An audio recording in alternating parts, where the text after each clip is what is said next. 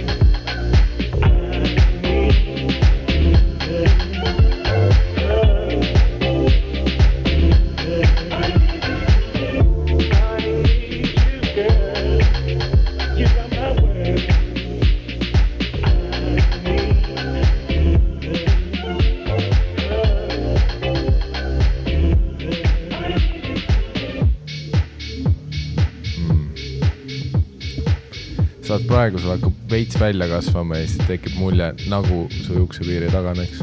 ega ei taganegi. ta on sama kaugel olnud, noh, ma vaatan, usu mind, ma olin seal augus, ma olin seal augus, kus ma kahtlesin ka, aga kõik faktid, Orkuti pildid andsin, noh, andsin Dianale võrdluseks, ta vaatas üle, ütles, kõik on checks out. et mul oli täpselt sama kaugel oli juba kuradi noh, keskas mm.. It all checks out. ei, ma mäletan, siis sul oli kulmudeni ikka sul oli noh, korralik. sul oli noh, võib-olla kulmudest allpool juuksepiir isegi.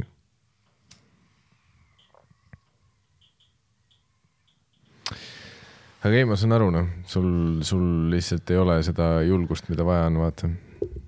kohoones. milleks? mis julgust, laiskust pigem, et ma ei aja vahepeal juukseid ära.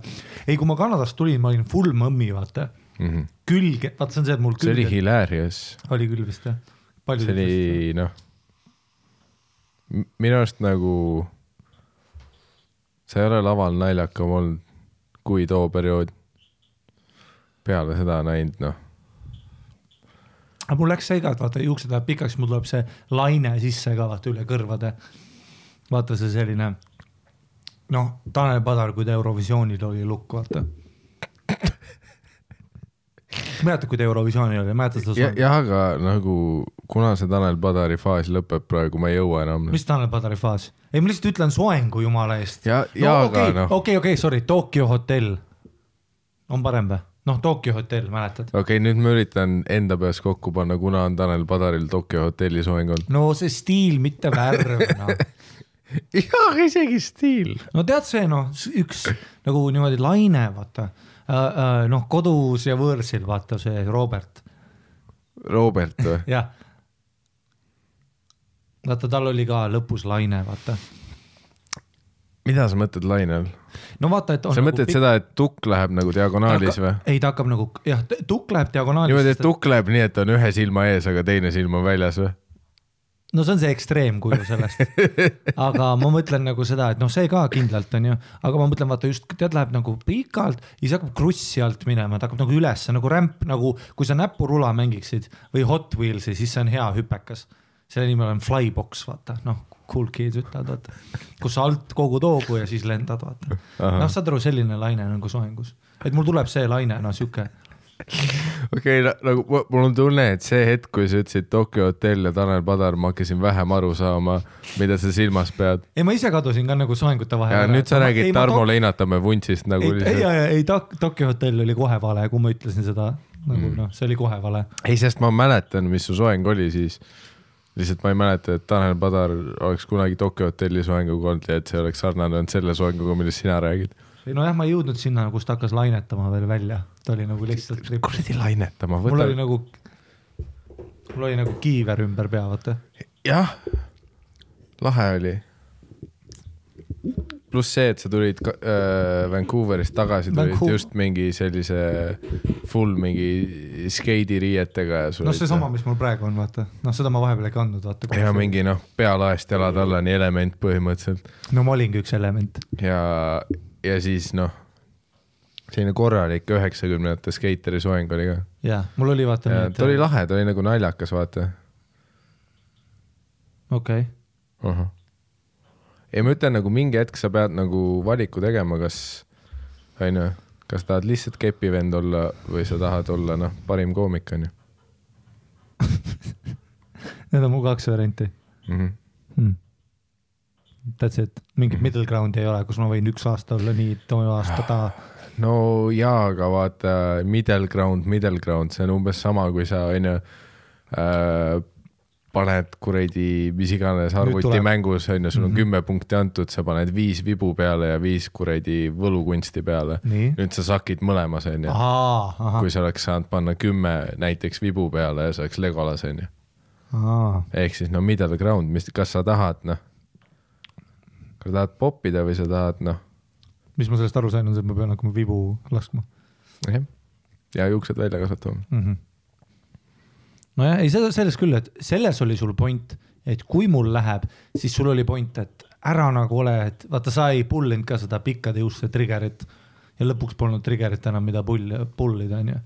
et vaata, et sa kasvatad nagu välja, ma ei ole kunagi oma elus välja kasvatanud juukseid. nagu noh, kõige pikem on olnud nii, nagu su papsil on umbes, kõige pikem mm.. See oli siis võib-olla isegi veits lühem noh. no.. aga mu- mul on ikka pikemad on. jah, aga sul läks ka see laine tuli õlgade juures, vaata see hüpe mm -hmm, tuli mm. -hmm. ja ma mäletan ka seda ühte pilti. ei, see on cool noh. sa saad mütse ka kandma hakata, vaata ja siis sul on mütsi alt sa ei mõelnud mingi- kordagi mingi ravimit, vaata, vaata see on nii lääne asi vist onju, et Eestis me väga vist ei tee neid asju, neid. vaata läänes noh, enamus mehed on mingi asja peal, minuvanused juba, kellel on mingigi kahtlus, et hakkab minema. Vaata tagasi kasvatada sa ei saa Rogaini ja nendega mm. -hmm. aga sa saad peatada seda oluliselt onju ja see on nagu nende kultuuris rohkem sees kuidagi see. seda küll, aga lihtsalt nagu ma ei tundnud öö, esiteks, et see nii nagu tähtis on. või no selles, et eh, esiteks, et ma tahaks selle alla äh, tohutut raha panna, eriti kuna see hakkas juhtuma siis, kui ma põhimõtteliselt nagu ülikoolis käisin, ehk mul ei olnud niikuinii kuskilt mingi plekki loopida.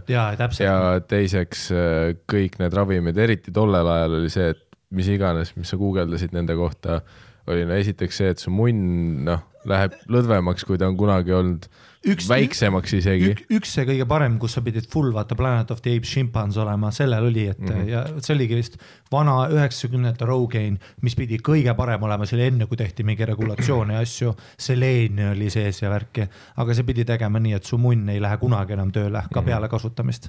et noh, lõikab seal kõik testosteroon ja no,, ma vaatasin jah, et noh, tegelikult enamus nendel ravimitel oli mingi, vähk oli ühel ja mingi kõrvalmõju, mis on ka nagu loogiline, sest nagu paljud neist on sellised, et noh, kui palju nagu mingi katseid ja inimkatseid ja kui pikal perioodil nad üldse läbinud on, enne kui nad müüki on pandud, onju. ei pluss ja noh, tol ajal oli see, et kui midagi mm. -hmm. hakkas kasvama, siis läheb noh.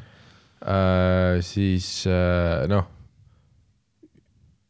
ilmselgelt nagu isegi Eestis on minu arust suht paljud tüübid nagu siirdamas käinud, aga nagu noh, see nagu siirdamine, see, mis nagu töötab, see on nagu ülikallis ja seda ei tehta minu arust nii palju, kui ma uurisin Eestis, et mingid Eesti celebrity'd on äh, äh, käinud a la mingi Türgis tegemas seda, onju. ja see on noh, mitukümmend tuhat euri. aga ei noh, mitu tükki on nagu selles suhtes äh, noh, klassikalised äh, conspiracy theory'd, mis äh, inimesed, no selles suhtes mina ei saa kinnitada neid, see on jällegi noh, tänava peal kuuldud sõnad, interneti vandenõuteooriad. see pole võib-olla podcast, see on, ma, ma ei võta, need nimed, mis tulevad, on null vastutust, need on. ei ole minu sõnad, seda ütles äh, suvaline inimene rongis karjus, aga noh, suvaline inimene rongis karjus, et näiteks Eestis äh, äh, tuntud nimedest, kes on äh, juukseid siirdanud, on siis äh, äh, Sart Mander onju ja Eeter Oja. ahah. sellised, mm. -hmm. ja tegelikult, kui sa guugeldad ja vaatad, noh, läbi aastate pilte, siis seal ma saan aru, kust see teooria tulnud on. Mhm. sest mõlemal on nagu see hetk, vaat kus korraks justkui ei ole midagi ja, ja siis mingi järgmine aasta on mingi noh, tihkem kui kunagi varem. ja kui sul on see, kui sul on see amazing comeback, see on alati nagu see red flag, nagu Steven Seagalil oli, vaata, et läks, läks, läks, läks, pitch black vampiir, vaata see perfektne mm, vaata keskel, Draakulana. aga selles suhtes samas fair point on ju, kui sa tunned, et äh, see on et sul on see plekk ja see on nagu sinu elus nii tähtis, aga samas äh, äh, olen kohtanudki inimesi, kes on teinud siirdamise mitu tonni, võib-olla mitukümmend tonni alla pannud ja on noh, kohe uuesti välja langenud. mis on nagu kõige valusam, onju, sa panid mingid noh, autosäästud kokku selle jaoks lihtsalt, et sul oleks peas karvad, onju. et äh, pluss nagu mingi hetk ma ise, ma ei tea, no alguses noh, ma ei pannud isegi tähele ja nüüdseks mul nii pohhu, vaata. Ma ei, mul on ka see, et vaata, ma ei kritiseeri kellegi valikuid ilmselgelt, aga see on väga slippery slope on see, kus vähemalt no kindlasti ma saan aru, et vaata, me räägime Eesti meeste perspektiivis, et me oleme veidike tagurlikud oma nagu ähm, kindlasti oma uskumustega ka, et ma saan sellest nagu ma acknowledge in seda, et äh, see ei ole healthy niimoodi võib-olla mõelda, aga noh, mul on ikkagi see, et minu jaoks see vaata eriti nagu Eesti mehena nagu oma välimuse kallal just see, et sa hakkad juba midagi tegema, no eriti sellist, kus sa hakkad omaenda geneetikat nagu mõjutama lihtsalt, et oma välimusele midagi juurde anda ja tunda ennast nagu paremini see on kuidagi slippery slope juba, et mm -hmm. kui ma sealt, ma ei taha alustada, vaat sellepärast see Rogaine, kõik need, need ei ole kunagi, ma ei ole kunagi reaalselt mõelnud, aga teekski hakkaks iga kuu proovima mingit ravimit, sest ma ei taha seda, no esiteks muidugi eelarveliselt on ju, sest et noh, šampooni ma hakkasin kasutama kolm aastat tagasi, kuni selleni oli see, no nagu sul see bitt oli, vaata mitte palmolive, vaid mis see oli noh mis oli Selveris, vaata see alati oli noh, kampaaniaga said tasuta ka, kui kogusid päikseid või midagi vaata, no mis need olid, need ninety nine in one, vaata noh, pese mm -hmm. autot, pese oma ema, pese ennast onju. noh, kõik asjad, et ma olen terve elu dušikeeli mees olnud, vaata see tugeva lõhnaline mm, -hmm. läbipaistev, tarhunn, jäätunud, flabber, keemia, noh, see, mis põletab silmi, kui see sul mm -hmm. silma läheb, vaata. nüüd alles noh, viimased aastad ma olen mõelnud nagu hambapastaid ostnud, mis ei ole kõik, mul on siiamaani elus olnud kõige odavam. mulle meeldib, kuidas see korraga ülismuudilt langes sinna, et viimased aastad ma olen hambapastat ostma hakanud. mis Ei, on nagu see ei, ei, ma mõtlen- oot, oot, oot, oot, ei ma mõtlen hambapastat, vaata tead sellist mingit charcoal black. aa nagu noh No. no,, päris jah. ja, ja vaata, see on nüüd päris noh, see, mis on mõeldud, ennem seda on see, see mingi fluoriid, kõht lahti, noh, mis iganes tapab su vaata rakke, vaat, sest aga nende paremate, kallimate ökohambapastade puhul äh, ma olen ka praegu nende peal, aga mis mind tegelikult, mida ma igatsen nende vanade kuradi Blendame seitse vikerkaare värvi ja alumiinium ja kõik asjad sees ongi vaat see, et noh, kui sul on pohmakas või mis iganes asi ja sa pesed nendega ära, ja. noh, sul on tunne, et see on läinud, onju, sest nüüd ma tunnen mäletad, kui ta põletas suud veits. ma tunnen, noh, ma tahaks öelda piparmünt, aga see ei ole piparmünt, aga ma tunnen midagi piparmündilaadset. ja, ja praegu on nii, et see on nagu see rummkoola hais hommikul on vaata see kuiv, onju. ei ja selle noh, kalli ökopastaga sa pesed ära ja siis sul on tunne, et kas, kas mu suu haiseb nüüd hullepidi ja, ja kas ma lisasin oma rummkoola kuivanud haisule peterselli just. ma selles suhtes ma näen, et nagu noh, hambad said pestud, onju aga nagu see noh, kus, kus on kuradi see survepesuriga müntoni värskus, noh. ei, mul oli, mul oli niimoodi, et ma hiljuti ka, et mul sai see mingi vägev šampoon sai otsa korraks. mingisugune vägev, vaata, noh, tead, mingi Eesti firma Tal peaks ole- tegelikult tegema päriselt selle, no et sul on suur tuub, kus on kirjas vägev, aga meeste jaoks sa pead kindlalt musta värvi tegema, sest see on maskuliinne ja, ja siis äh, selline suur tuub. jah, lihtsalt, lihtsalt valgelt kirjutab peale vägev ja, ja siis äh, mingi rusika logo äkki, ja, vägev šampoon, tao see pähe endale. vot.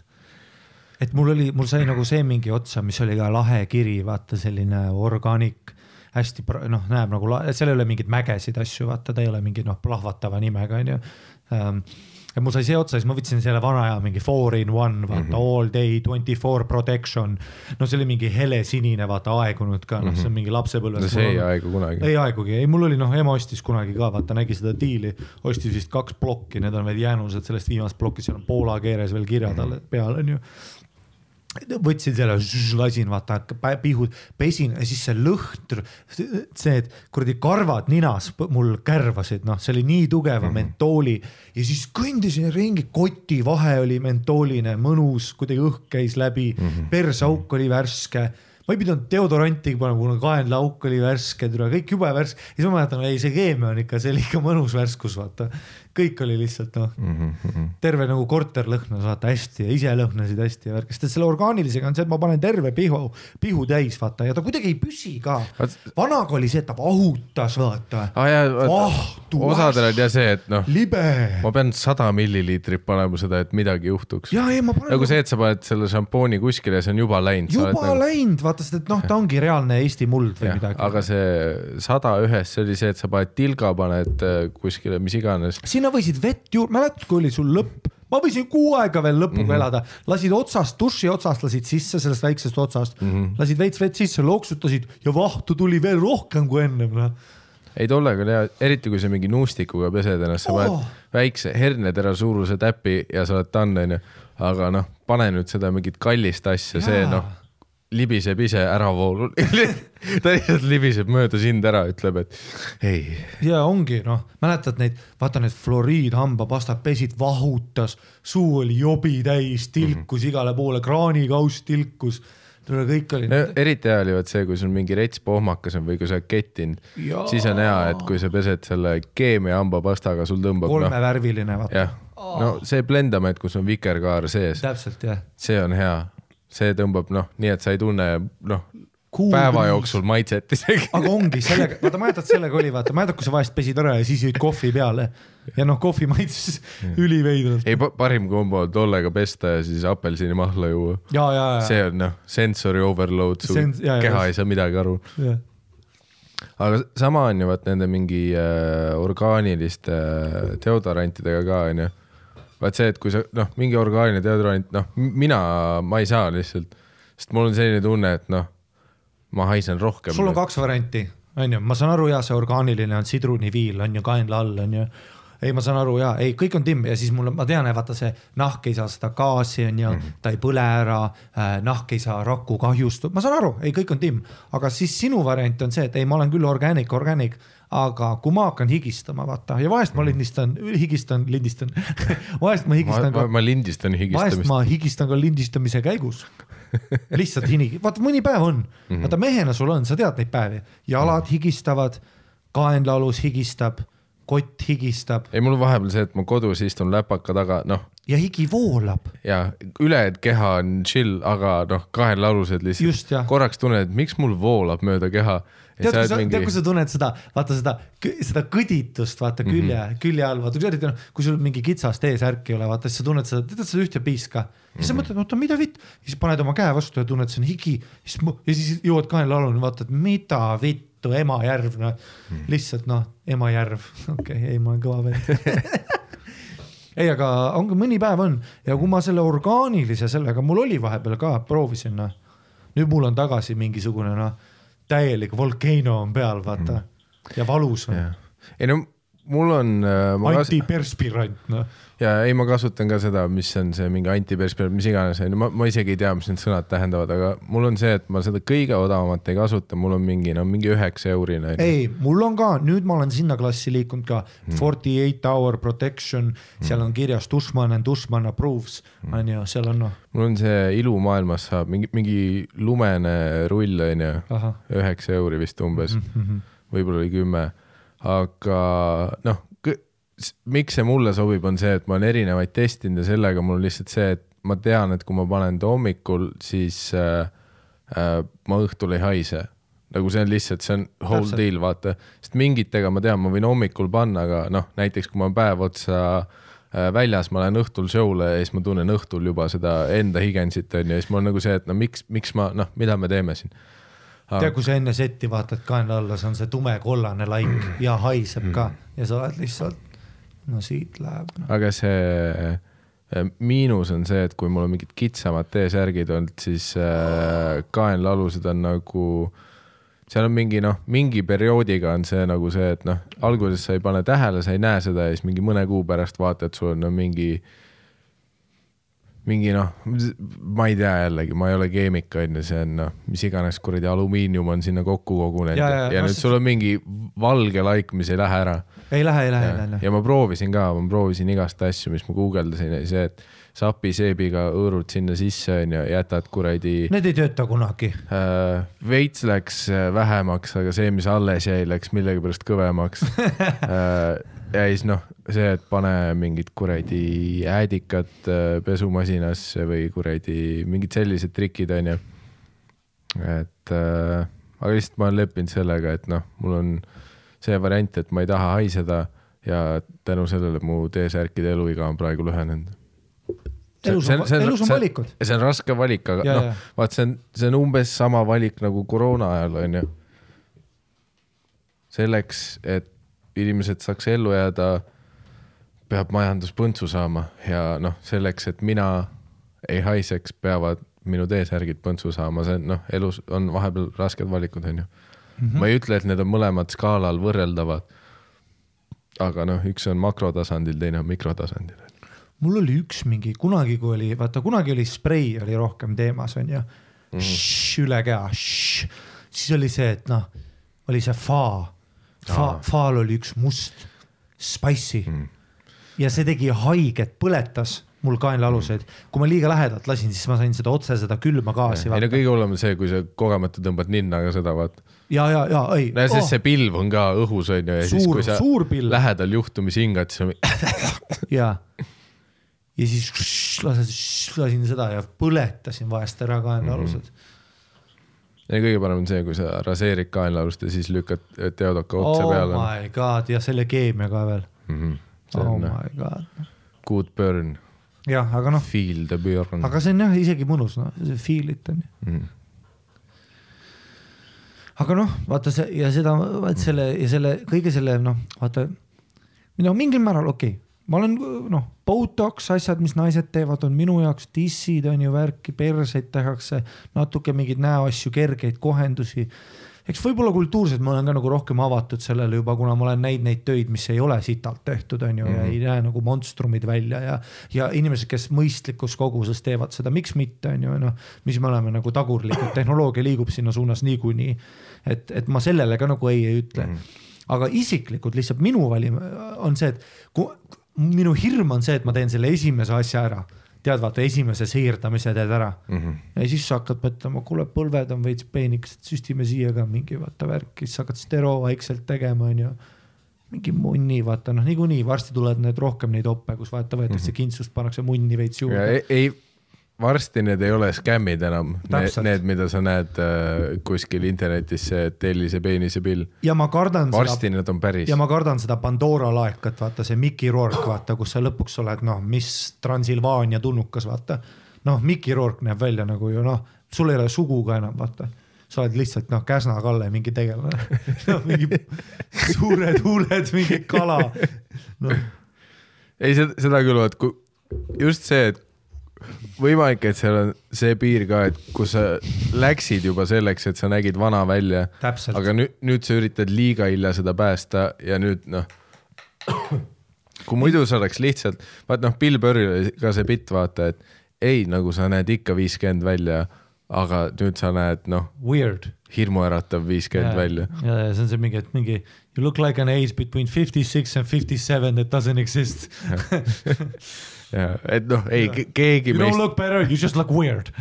keegi meist ei ole nüüd see, et aa, ta näeb kakskümmend välja, ei, ei, ei, jah, sa näed ikka vana välja, aga hirmuäratav jah. jah, nüüd ma tõstan risti su peale mm.. ei aga, aga noh, ja see ja nagu see ongi see sellise suht nagu noh, ikkagist oma nagu arv, nagu ma ei tea, võib-olla fluiidsuse mõttes suht konservatiivse nagu mõtlemisega Eesti mehena. juba see mõte, et ma hakkan mingit tabletti võtma, et mu välimus on parem, vaata mm -hmm. minu see sisemine noh, homofoobia kiljub juba. vaata, et mida ma teen endaga, vaata, kes ma arvan, et ma olen, mitte homofoobia, aga just see vaata tead, kui sa näed Johnny Deppi mingi kaheksa kaela G asjadega vaata ja meik vaata, meest maskaaraga vaata asju, siis on ka korraks on see, et et mul on nagu, et, et ei, ma nagu ise muidu see, see on sinu valik, vaata, ega ma mm. jumala savi, vaata, see ongi mida iganes, see on naljakas, on ju, või noh, minu jaoks vähemalt, aga lihtsalt minu jaoks endalt nagu juba see, et ma hakkan midagi mure, sest et noh no Johnny Depp samas mängib välja ka selle. muidu ei, muidugi mängib, seda ma ütlengi, kui ma ärkan hommikul ülesse ja ma oleks Johnny Depp, mitte Harimati, noh mm -hmm. kuskilt nagu kuradi Püünsi koolis käinud Hari, kui ma oleks Johnny Depp, ma pean ju maskaarat panema, mida ma teen, ei pane või mm -hmm. vaata kellegi, vaata kellelgi oli see bitt ka, et kas Johnny Depp ärkab või, et Johnny Depp wakes up in the morning, looks at the closet, looks at all the shit he has and just goes, you know what, I will wear everything siis paneb kõik peale.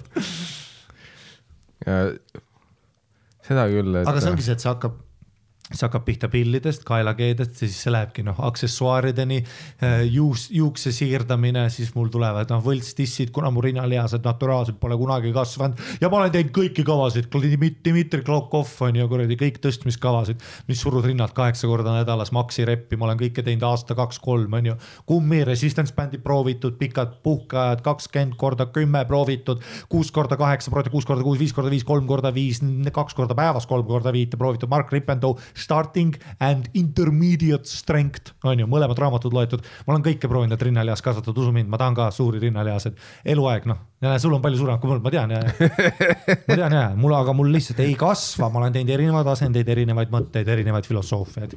ma olen mediteerinud, toitunud tervislikult ja jooksnud, on ju, ma olen kõik asjad teinud, lihtsalt ei tööta ja see oleks ka see vaata, et kui oleks mingi op, vaata, siis ma juba jõuaks sinna, aga vaata, ma teeks need mingid imelikud dissid endale, vaata mm.. noh, praegu on need imelikud dissid, aga võib-olla tol ajaks näevad need legit juba välja, onju. tol ajaks, kui mul see raha on, onju, loodetavasti või noh, aga noh, seda küll, et noh, kui et ma pigem olen Jah. see, kes ma olen lihtsalt noh. ja see ongi naljakam. mul on ka see, et noh, ma, ma ei, ma ei hinda seda kuidagi negatiivselt, kui keegi tunneb, et tal on mingeid protseduure vaja teha ja see aitab tema mis iganes vaimsele tervisele kaasa, onju, et ta, tema tunneb ennast nüüd paremini, siis nagu go for it, aga lihtsalt mina isiklikult ma ei ole, see ei ole nagu minu jaoks nagu alati prioriteet olnud, et noh, mul on nagu see, et noh, pohh onju, tagantjärgi vaata, et noh, kes teab, võib, võib-olla see tuli kasuks, vaata, võib-olla tagantjärgi äh, vaata noh, ma sain olla see esimene Comedy Estonia kiilakas tüüp, onju Mhm. Sest ma mäletan seda siis, kui mul olid veel juuksed, noh. vot mu nimi on ka raske see meelde kellelegi, noh, selles suhtes, noh, mul olid juuksed, vaat noh, ma sulandusin massi, sest tead, mis teistel olid ka juuksed, onju. ja, aga noh, vaat see, et kui mul juuksed ei olnud, vaat siis keegi, et aa, vaat, vaat see üks kiilakas tüüp, kes oli, siis kõik on kohe, vaat sul ei ole nagu seda, et aa, milline, sest noh, ei, ma olin ainuke. ma olin line-up'is ainuke kiilakas kes tüüp veel praegu on? noh, praegu ei ole ka ühtegi. aa, Popov on. jah, aga noh, vaat Popoviga on ka teine, vaat talle sa vaatad peale, ta on nagu see suur kiilakas tüüp jah, teil, teil on erinev kiilakas mm. mm. -hmm.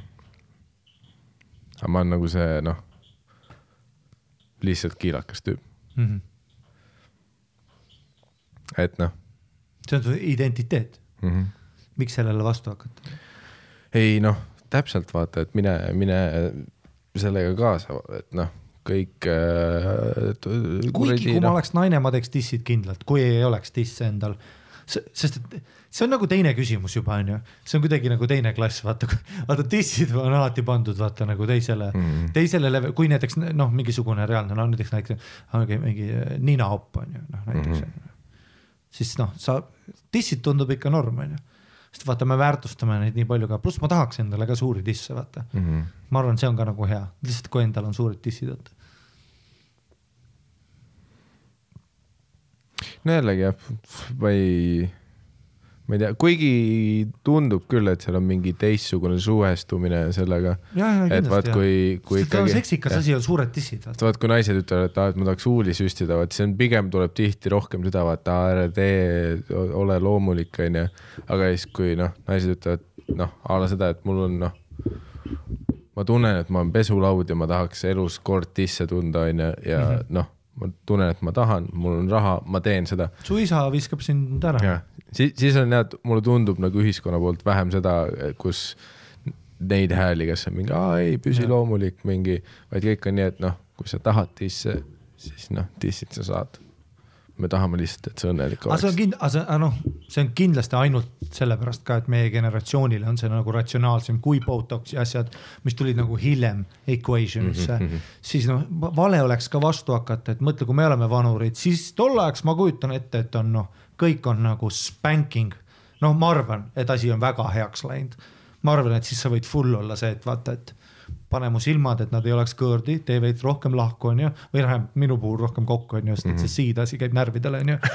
et pange rohkem kokku, onju, tee mind nii, et ma ei näeks välja nagu mingi Mongoolia, Nepaliis, Soome tüüp, onju. onju, tee seda veits, noh tee. samas, kui su silmad oleks rohkem koos, see näeks veider välja. ei, muidugi näeks veider välja, sest et ma olen noh, oman seda persoonat ja mu nägu omab ka seda persoonat, onju. ei nad nagu toovad selle pea kokku. aga noh, kui on vaata nagu full see, et laserid teevad, siis Mhm. ma ütlekski sulle vaata, kuule, aga tee noh, timmi veits vaata ja siis laserid ise juba teevad mul vaata. siis me saame, siis me ei, me ei saa nagu noh, öelda, et miks mitte, onju, Mhm. aga noh, mida, aga huvitav, aga kui läheb see generatsioonist generatsiooni, mida, mida me siis hakkame üldse väärtustama, kui välimus ei loe enam nagu selles mõttes, et ta on väga kättesaadav nagu hambaarsti juures käimine on see, et noh, lähed mingi teistmoodi nagu näed välja. aga tead, Harimati hambaarsti juures käimine enamus eestlaste jaoks ei ole kättesaadav. no tervisekindlustusega ikkagist, kui sul mingi asi plahvatab, sa saad selle ära ajada.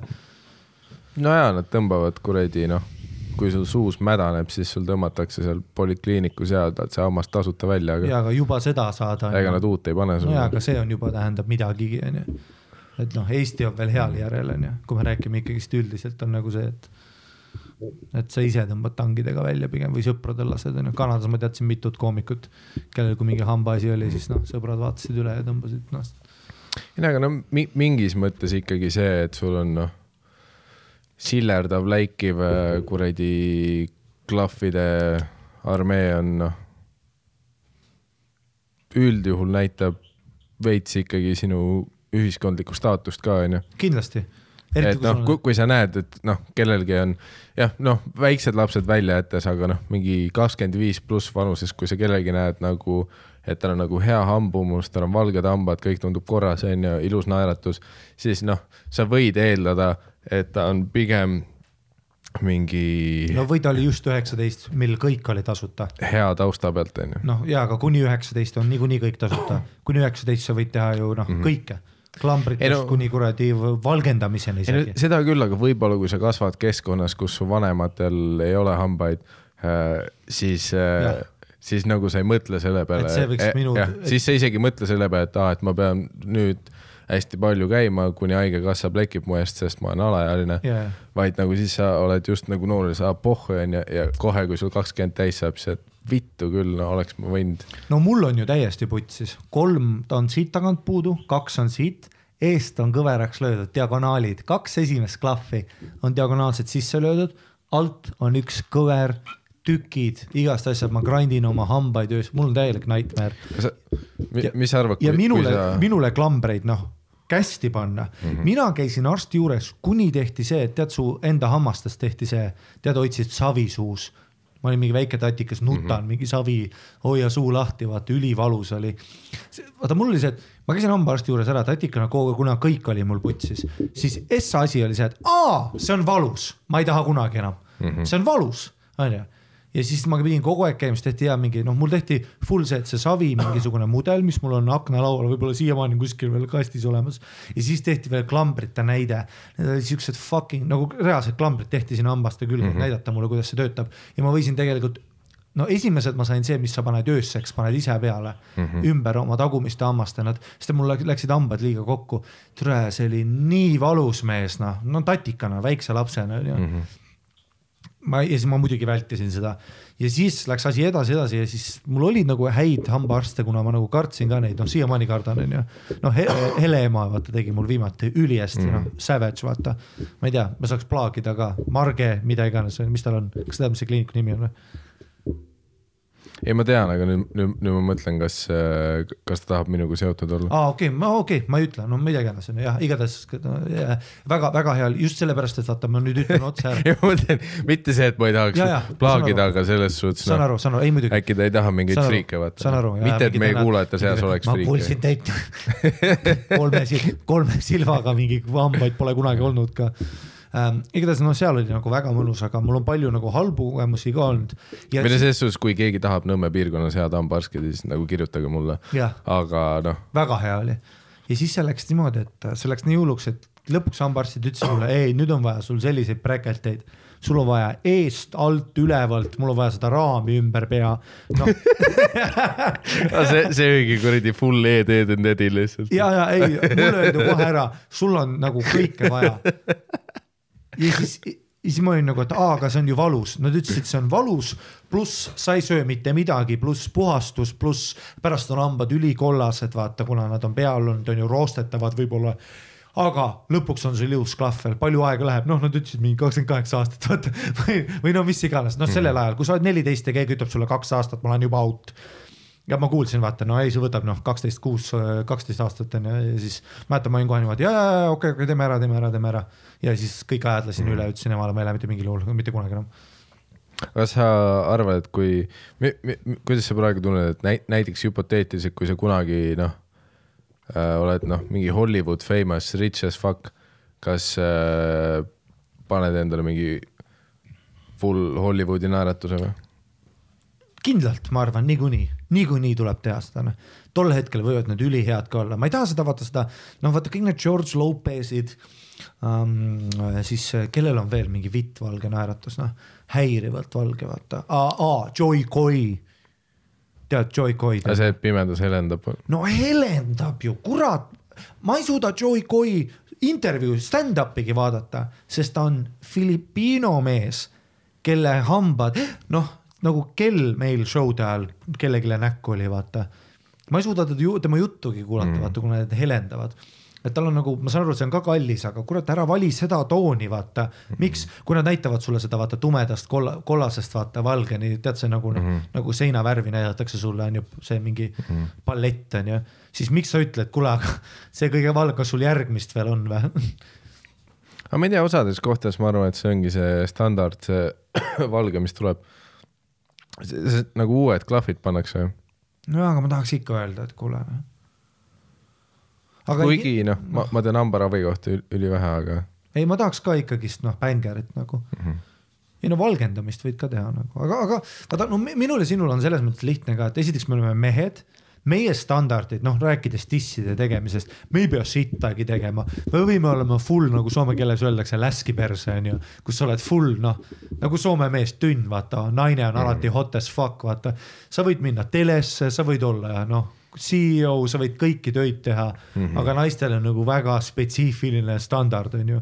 või ma saan aru, et isegi ärimaailmas, kuigi noh muud asjad loevad sinu oskused ja mida iganes, siis ikkagist, kui sa tahad midagigi vist elus saavutada, tissid tulevad alati kasuks, on ju, ja noh, hea välimus on ju. siis vaata meestena on nii pohhui, hammastest ka tegelikult on ju, see ei ole mu komedi karjääri, vaata nagu noh, aga kui mul oleks Pihv, siis võib-olla keegi ütleks küll vaata, et tule, see on see koomik, kellel on need fucked up hambad. ei, seda küll, vaat noh, mehi sa näed isegi kus iganes, noh, mingi esihammas võib puudu olla täiesti kollased, võib-olla mingi uss võib isegi vahel ringe teha. Russell Crowe on ju prügikast noh, nagu noh filmides ka, bloated as fuck on ju no ta, ta, ta ei ole alati seda olnud. ei ole, ei ole, aga lihtsalt noh, mingid filmid, noh neid näitlejaid on kindlasti veel, keda saab nagu niimoodi nimetada, vaata, et noh, kollased hambad. ei, aga noh, Biffid peavad noh olema alati bängel onju. siis ma arvan, et meil on nagu vähem vastutust ka seda, mis, mis teeb ka vaata veidraks selle, et kui sa nagu, pluss me oleme stand-up'is veel kõige parem professionaal üldse. meil on nagu see, et mida rohkem noh, Hardi Längil pole nina, vaata. nina on nagu kuradi kraater sissepoole, silmad on ebadiagonaalseks joodud, ma ei teadnud noh, et see võimalikki on, onju ülikole ülekaaluline mees, vaata noh, aga noh, ülinaljakas on ju, kõik on timm, pole kunagi karjääri peatatud, noh rohkem pileteid kui ever, vaata kui sul noh, kui, kui sind müüakse selle alt, et aa, sa tegid nii palju heroiini, et sul nina kadus ära, onju. siis no inimesed on nagu, et okei okay,, see on kõva, aga kui see oleks nagu naine, ta ei saaks ühtegi, me ei, me ei tahaks laval vaadata, isegi naised oleks ju publikus, come on noh. Mõtle, kui Amy Schumeril poleks nina, ta oleks mingi, ma tegin nii palju kokki, et mul pole enam nina, ta ei saaks ühtegi show'd, ühtegi noh aga see on jälle, see on endiselt mi, minu teooria ka, vaata paljud ütlevad, et see asi jääb puhtalt selle taha, et publikus mehed on vaata munnid. nagu noh, tegelikult minu äh, väikesed äh, vaatlused ütlevad ise ka, et äh, tihti on nagu, kui mingi naiskoomik või noh, kasvõi nais open micer peal on, on publikus naised need, kes on palju hindavamad kui tüübid. arvad vä, see on ju klassikaline stereo, kui Piibe ju käib spotte tegemas, ma näen naisi, kes panevad käed risti mm. ühe põlve üle jala ja ei naeragi terve, vaid vaatavad mm. nagu niimoodi, et ah, ah.. ja vaat äh, Piibel oli mingi see dopinguproovi bitt kunagi, mis ta tegi. see, et noh, kuna ta tegeles kergejõustikuga ja siis mingitel võistlustel oli dopinguproov, kus keegi vaatas seda noh, pealt, kuidas ta peab äh, purki urineerima ja siis onju. ja noh, ma, ma ei hakka seda bitti tegema, aga, aga ma kuskilt kuulsin ka, et mingid Biffid rääkisid pärast, et ta aa, issand, noh, see oli ikka noh, see oli üle piiri ja see oli rõve. ja siis mul oli veits see, et noh, vittu te mähite, vaata, et noh, Dan pani endale kotid perse. ja Dan rääkis naiste tükeldamisest, sina rääkisid, kuidas sa noh, kuradi tulid perse suhu perse kellelegi Jah. ja noh, põhimõtteliselt võtsid riista välja lava peal ja siis nad olid selle peale, aga noh, see, mis neid kõige rohkem traumeeris, oli lihtsalt see, et Piibe rääkis nagu see, mis on tegelikult päris lugu ju. see on nagu see, kuidas see isegi, ma saan aru, kui sa ütled, et mingi asi on rõve nagu selle osa alt Jah., et miks sa pead nii kaugele välja mõtlema Jah. asju, aga see on nagu päris lugu spordivõistlustel dopinguproov, jah, ta naisena pidi topsi kusema ja see on sellepärast just naljakas, et tüüpidel on topsi kusemine tunduvalt lihtsam. aga see on kui... see, et naistel on naiste kohta äärmiselt kõrged standardid mm -hmm. ja need standardid on nagu vaata, kuna me oleme sellises ühiskonnas nagu Eesti, siis üldiselt. vaata, see on see, et mehed on naljakad üldiselt on ju, aga mitte sellepärast, et, et noh noh, muidu ei, naised omavahel killivad ka muidugi ja niimoodi, aga ma lihtsalt räägin sellises šovinistlikus nõukogude, selles on see, et mehed ju teevad huumorit, vaata. on ju, naisi võetakse noh, seksuaalobjektidena põhimõtteliselt on ju, et sa noh sekretärindus, kõik see on ju, et sa oled kogu aeg seksikas, on ju, sa naerad minu naljade peale, ahaa, kõik see pask on ju, no enamus mehed on CEO-d, nemad võ- võivad nagu huumorimeelt, siis on see, et, et Eestis isegi nagu naised on ju kõige suuremad sellised nagu vitud, kes nagu vaatavad teisi naisi palju kõrgema standardiga onju. et aa, ta rääkis kusemisest, üks daam ei tohiks, mis vittu sa ajad, vaata, et no või mis standardid sa mm. nagu naisele hoiad. aga see ongi see, et see on nii naljakas ka et, nad tegelikult sa hoiad ise ka seda liikumist tagasi. täp-, ei ongi, noh, sa paned jala, vaata me Popoviga, Popov rääkis ka, me rääkisime, üks päev rääkisime sellest intervjuust, kus mingi naine käis seal duubli või õhtus või kuskil ja ütles, et naised pole naljakad, vaata mm. -hmm. rääkis sellest, et lihtsalt kui naine on laval, ta pole nalja ja ta rääkis nagu stand ja see on see, et vaata noh, et noh, Eestis meil ei ole veel, kui sa vaatad Ameerika koomikuid, noh Whitney Cummings, Eliza Sledginger, kuradi noh Nicky Glazer. Nicky Glazer on ju kõik järjest noh, on, on Amy Schumerid, asjad. sa ilmselgelt näed, et killer koomikud, selline ei ole mitte, siin ei ole mitte mingit tegemist sooga. mitte mingit tegemist mm, -hmm. on ju, killimine on killimine, naljad on naljad, on ju.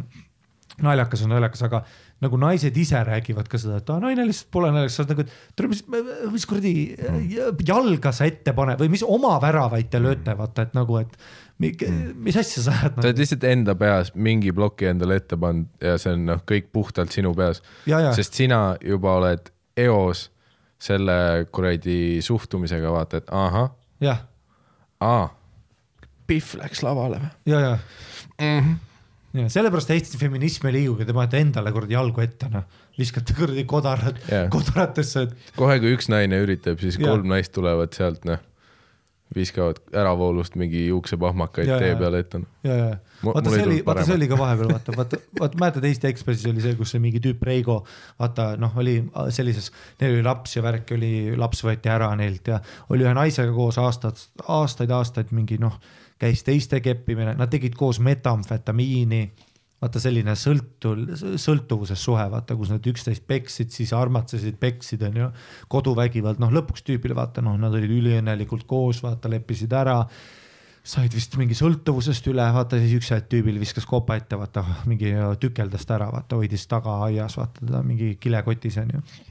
Siis ta sai vist seitse aastat midagi ja sellest artikkel oli räägitud ka. ja siis oli ka, ma mäletan kommentaariumites oli vaata see, et aga nais, nais, naised ütlevad vaata, et aa, ainult ühelt inimeselt on lugu kuulda, vaata. et noh, muidugi ei tea, mis see ise naine tegi, vaata raudselt ise oli mõrd ka, vaata käis närvidele mehele, noh. ma olin nagu jesus christ, ma ei ole kunagi seda nagu lugenud, et see on nagu kõige haigem, et noh, kõikides nendes perses kuradi noh, lihtsalt kuradi noh, mul ei tule häid sõnu isegi, aga nende inimeste äh, kommentaarid alati noh, alati kui on mi- mingi see, siis on noh, see, see on nagu kõ- kõige haigem, kui mingi naine kommenteerib esimesena selle vaata, et aga mis tema ütles, äkki ta sai põhjusega raudlatiga. ei, fair point, et see on perspektiiv, aga sa lööd oma väravaid jällegist onju. nagu, et noh, ei, ei fair point, ei, fair point onju, ei muidugi see oli abusive relationship mõlemad pooled kindlasti onju. et noh, aga siiski ta tükeldas, ta tükeldas ta ära. Mm -hmm. ma ei tea, mida sa pead tegema, et sa tükeldaksid mu ära. onju, et noh, see on rahva on aga noh, kodu, ei, aga koduvägivald on ju samamoodi, Eestis on ju see, et kogu aeg tulevad ju neid, nad noh, tehakse intervjuusid nende naiste varjupaik, ei Eestis ju on noh, koduvägivald meeletu probleem on ju. ja see on ka põhiasi, et alati on noh, ei naised ise ütlevad, vaata ei no mis noh, mis noh,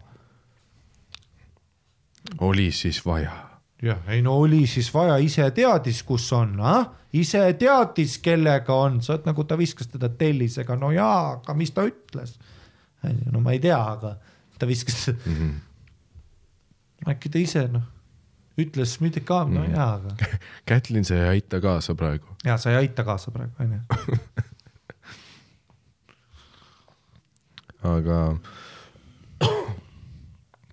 ja, ja ei noh, pluss ma olen nagu huvi pärast äh, jälginud ka, vaat kui sa vaatad, kui mingil open mic'il, kui Piibe teeb mingit füüsilist bitti, kus ta noh, korraks oma noh, perset liigutab või midagi siis noh, mul, lemmik on vaadata publikus Biffide nägusid, noh, osadel on noh, hoiavad oma pärlitest kinni ja lihtsalt on noh, ja ei, see on noh, ei ükskõik, kes meist läheb järgmisena, noh, füüsiliselt topib mikri endale perse auku. Ja, ja, ja. ja siis sa oled, nad on nagu ahahah, ja ahahah, ja Dan on mingi, ma kepin oma koera. Ja siis isa vaatab pealt, isa relva topib mulle suhu, kepib mind, kõik. Tere, mu munn. aga noh, mingi Piibe on mingisugune, käisin üks päev potil, sest jah, nagu alguses mina alati nagu ei mäleta, ükskord Piibe, kartsin Piibe ütles ka vaata, et käisin täna sital. Ja mäletan kaks Biffi mu kõrval, üks kõige seal, jah, alguses, mis mina kartsin, oli nagu see, et ilmselgelt see rada, mis Piibe on nagu ette võtnud, see on nagu noh, kohutavalt raske, aga samas ka vajalik, onju. noh, meie skeenele ja kõigele. aga mida ma ise kartsingi, oli see, et mõtlesin alati, et noh, tere, noh, raudselt on kuskil mingi noh, noh, mingid friigid tüübid, vaata, kes hakkavad noh, publikus pihku panema või keegi tuleb lava jaa aga mida rohkem ta on nagu sette teinud, seda rohkem ma olen näinud, et nagu tüübid võtavad noh, minu jaoks üllatavalt nagu vabalt seda vastu, nad vaatavad nagu seda lihtsalt noh, nagu soost olenemata lihtsalt inimest nalju rääkimas. Naeravad värki ja nii, et ei, väga head pointid. ja ongi just see, et mingid pihvid, vaata nagu see mis on minu jaoks nii mindfuck, mis on nagu Sest see et-, sest ka, kas teie ei peaks just tema poolt täpselt, olema sest või? Kanadas oli just vastupidi, et tüübid ei naernud sellepärast, et tüübid vaatavad ka ju stand-up'i, me vaatame lihtsalt stand, see on ka vaata common misconception, vaata Kanada läks liiga kaugele pendliga teisele poole, kus nad alati ütlesid, vaata, et naisena on nii raske stand-up'i teha. Sest publikus on mehed, kes ei austa meid, ei, sa ei ole naljakas, sest et sa samamoodi nagu praegu bore me to fuck siin siin ruumis oma pasajutuga. samamoodi sa teed laval ka, sa hakkad kurtma kohe, vaata, kuidas maailm on ebaõiglane, ühtegi bitti ei tule. sul on mingi sinine soeng ja sa oled tünn ja pool ja sa räägid, et keegi vägistab, keegi ei vägista sind. sa kole suusan, onju. noh, mingid sellised pihvid, vaata onju, sa oled nagu noh ja mehed, vaata tüübid just vaatavad nagu paljud tüübid, noh, ei muidugi noh, šovinist ja neid tagurpidi Limp Bizkiti mütsiga tüüpe oli ka vaata mingi, et aa, et kui ta ei ole, kui ta ei ole mingi disse väljas, me ei vaata, onju. noh, muidugi see ka fair point onju. aga, aga seal oli just see, et ükskõik milline naine sa olid, lihtsalt kuna noh, me oleme oma tiim, vaata, siis naised läksid alati lolliks ära mm. -hmm. ja kui naised olid veel naljakad koomikud, seal olid mõned olid issand, üks pihv on Brittany Liseng, sihuke suur blondiin pihv, tal tuli just album ka välja, kui keegi tahab kuulata äh,. Brittany Liseng, Y-ga Liseng, ülinaljakas Kanada komik, räige, kümme aastat teinud, Sophie Buddle, B-U-D-D-L-E, teda, tema isegi meeldib mulle rohkem, mul lihtsalt meenus ta. ta on väga nagu, nad on ka ülinaljakad, noh. Ja nemad kannavad ka Sweetrit, mõnikord nad panevad kleidi, kui neil on feeling, kui on weekend show, ma olen kontsades näinud neid, neil on pohhu, nad on lihtsalt nagu tavalised naised, riietuvad täpselt nii nagu tahavad. Open mic'ile tulid pusaga, vaata null standardeid null nagu mingeid vaata eelmõtteid, et oh,, kuidas nad mind perceive ivad, ei ja iga kord killisid, sest et bitid on bitid. Ja mehed naersid, naised naersid, aga nende suur pluss oli see, nende karjääris oli just pigem see, et kuna Kanada on hästi julgustav ühiskond naistele ja vähemustele, siis neil oli ülihea oli maikides käia, sest et kui mingi noh sest et terve maik, kolmkümmend tüüpi on minusugused vennad, vaata, kes räägivad, ei no tead, kui paned pekku ja siis mõtled, et türa paneks veel.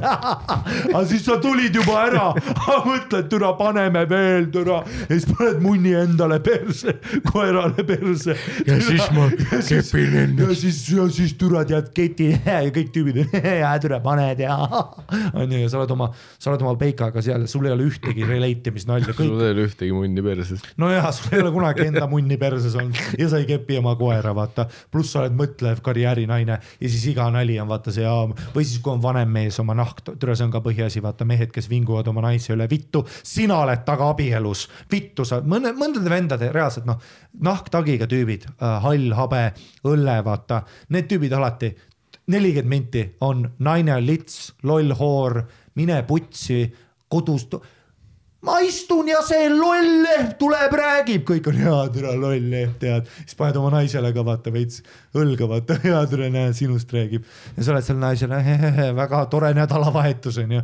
Neid headlinerid on ka sitaks ja neid tüüpe. ja siis sa istud seal open mic'il, aga siis tuli mingi Sophie Buddle või mingi Brittany ja lihtsalt no fucking destroys, vaata mehi, naisi, kõik on ju. ja naised just elasid kaasa ka, eriti veel, kui nad lavale läksid mm. -hmm ja siis oledki kuskil ükski, kes piibe tuleb peale, naised ei plak-, nad vaatavad just mida vittu piibe noh.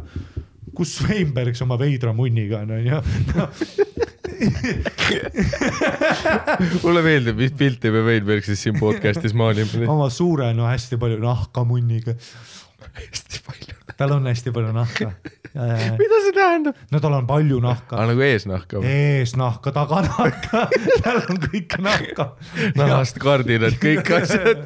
ja, ja ükskord ma nägin, kuidas ta, ma ütlesin talle näita oma mütsi, näita oma haamrit ja siis ta hakkas nüüd nagu hakkas seda taha, taha nahka tõmbama ja. varukad.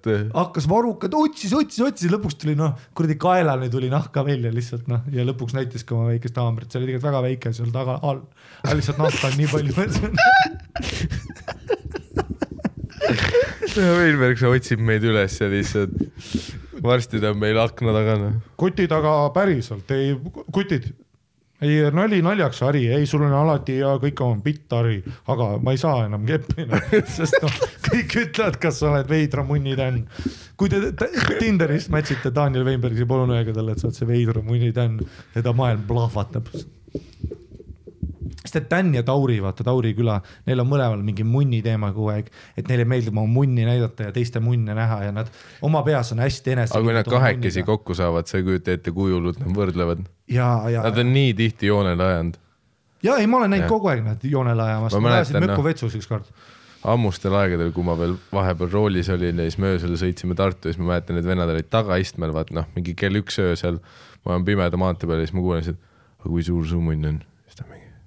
Aga kui suur sinu oma on? Mhm. ja siis sa kuuled, mingi krabistamine käib, mõlemad on mingi sama suur on. mis teil toimub ja nad ükskord Möku vetsus hakkasid ka, et no mul on praegu ikka hea, teine mm. Tän ütles, no mul on kindlalt parem. kuigi seda küll nad alati, nad nagu koos haibivad, aga ma ei ole kunagi näinud, et mõlemad kõvaks ajaks ja siis Ei nagu kõrvuti paneks ja, ja, ja neil on alati. mis on nagu ainuke viis lahendada see vaidlus. ei, Tauri Ro- Rogeri juures ka noh, Tauriga sauna minek oligi selles mõttes ebamugav, ta hakkab kohe seda, vaata, ei mulle gei huumor meeldib ja värki, aga sa pead natuke sooja mulle andma, sest et noh, ma ehmatan ära, mu munn ehmatab ära, onju. mul on praegu hästi väike munn, kuna me köögis just rääkisime ja tegime bitte, vaata. ja ma tulen nagu noh, ja siis ta tuli kohe, näita munni, paneme kõrvuti ja ta veits mingi fluff'is selle värki, vaata. mingi jesus christ Tauri veits ja siis ta paneb perse lakse ja värki, vaata, sa oled nagu no tunned ennast nagu noh, veits vägistatuna, vaata ja siis läksime ka sauna ja värki ja tal ja tal noh, ta tegi külma duši ja aina väiksemaks läks ja ta ikka ütles kogu aeg, ei no türa näita munni, ma olen mingi rahune maha onju. Sa ei ole noh, ginormous munniga vend, vaata, sa ei ole mingi põlvini munniga vend. millest ma saan aru, kui sul on põlvine munn, siis see bitt on agro, aga noh, sellepärast keegi saunas ei tulnud, sauna ei tulnudki, oli mina ja Tauri lihtsalt, sellepärast keegi ei tulnudki, sellepärast et kõigil on üli ebamugav, vaata aga ta, ma ütlesin ka Taurile, mine näita munni ja siis ta läks sinna vaata kinoruumi Rogeril, kus mingi noh, kõik mängisid Fifalt. ta läks sinna, näitas munni ka korraks. ja, ja ta tegi nagu tegi Supermani keepi veel vaata selle noh rätikuga. kuule, ma pean pissil ära käima äh,. pissilt tagasi ähm,. aga jah äh,, et Eestis kuidagi see girl power movement tundub nagu rahv et ta on alati olnud kuidagi selline nagu väga vähe on kuulda ja väga vähe pidavust on mm.. et paljud sellised projektid nagu no see on jälle üks nendest klassikalistest asjadest, et, et sa nagu, kui sa oled internetis mingites kindlates nurkades, siis sulle tundub, et see on teema nagu ja et nagu juhtub asju, toimub asju. aga kui sa päriselt välja lähed, siis sa näed, aa ei, täiesti teine olukord on. jah, no täp-, täpselt nagu see karantiini olukord, et kui sa oled äh, koroonakarantiinis kodus, siis sa mõtled, et aa, ju kõik on kodus, aga noh, tegelikult siis sa oled korraks välja ja näed, aa ei, kõik on väljas kõik on väljas. kõik on rohkem väljas kui kunagi varem.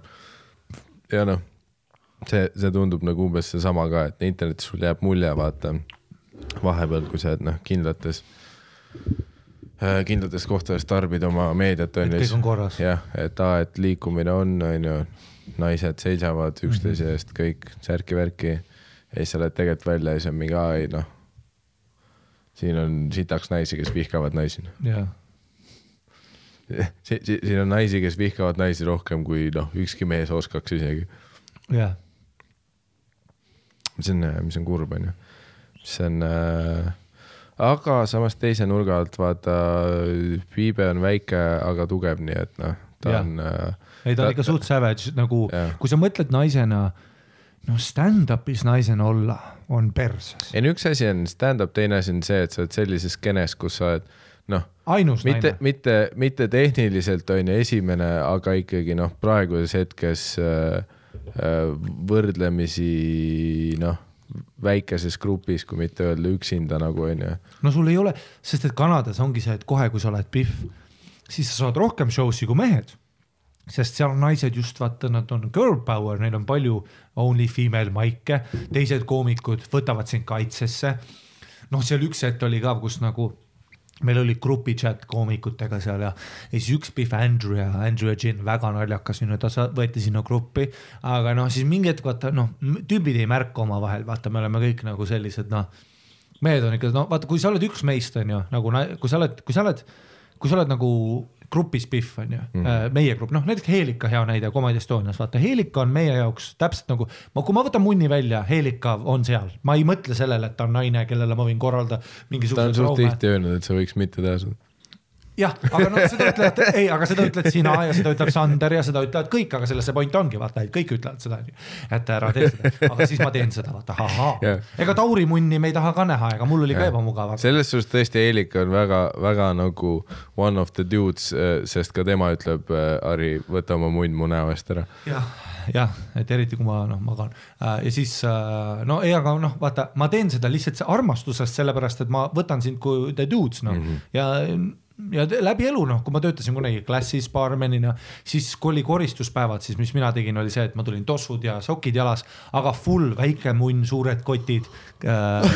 No, väike munn, suured kotid, veits karvane äh,. noh, ma olin suht jacked, ma tegin palju trenni too hetk, aga muidu pakett nägi väga halb välja, noh, see nagu hommikul ka koristuspäev ja ma tulin niimoodi koristama ja koristasingi, ronisin baari otsa, perse, karvad vaata laiali, väike pabul paistas onju. noh, see laiali naistele kogu aeg, et vaata, kui ma olin kellegagi koos baaris, Kristeliga näiteks puhastasime, siis ma võtsin alati noh munni välja vaata ja noh, olin ta näo lähedal ja värki, noh paljud ütlevad, et see on seksuaalne rünnak onju, aga ta on mu sõber ajad olid teised ka noh. ei, ta on mu sõber, mis ajad, ma võtan praegu ka munni välja, kui Kristeli juures on, onju. aga noh, see oli, ta oli mu sõber, noh, et selles mõttes, et et äh, ja siis jah, seal Andrew'ga me läksime ka veits, no ei, usu mind, ma olen härrasmees, ma munni välja, ta ei olnud seal kohas, kus ma Andrew'as munni välja võtaks. teistele hüüpidele ma näitasin küll, aga lihtsalt meie huumor oli veits juba selline vaata, et noh, et, et vägistame rohkem ja värki on ju, ahahah, naersime mingid lollid meeste huumor, noh mõtlemata tema perspektiivi peale.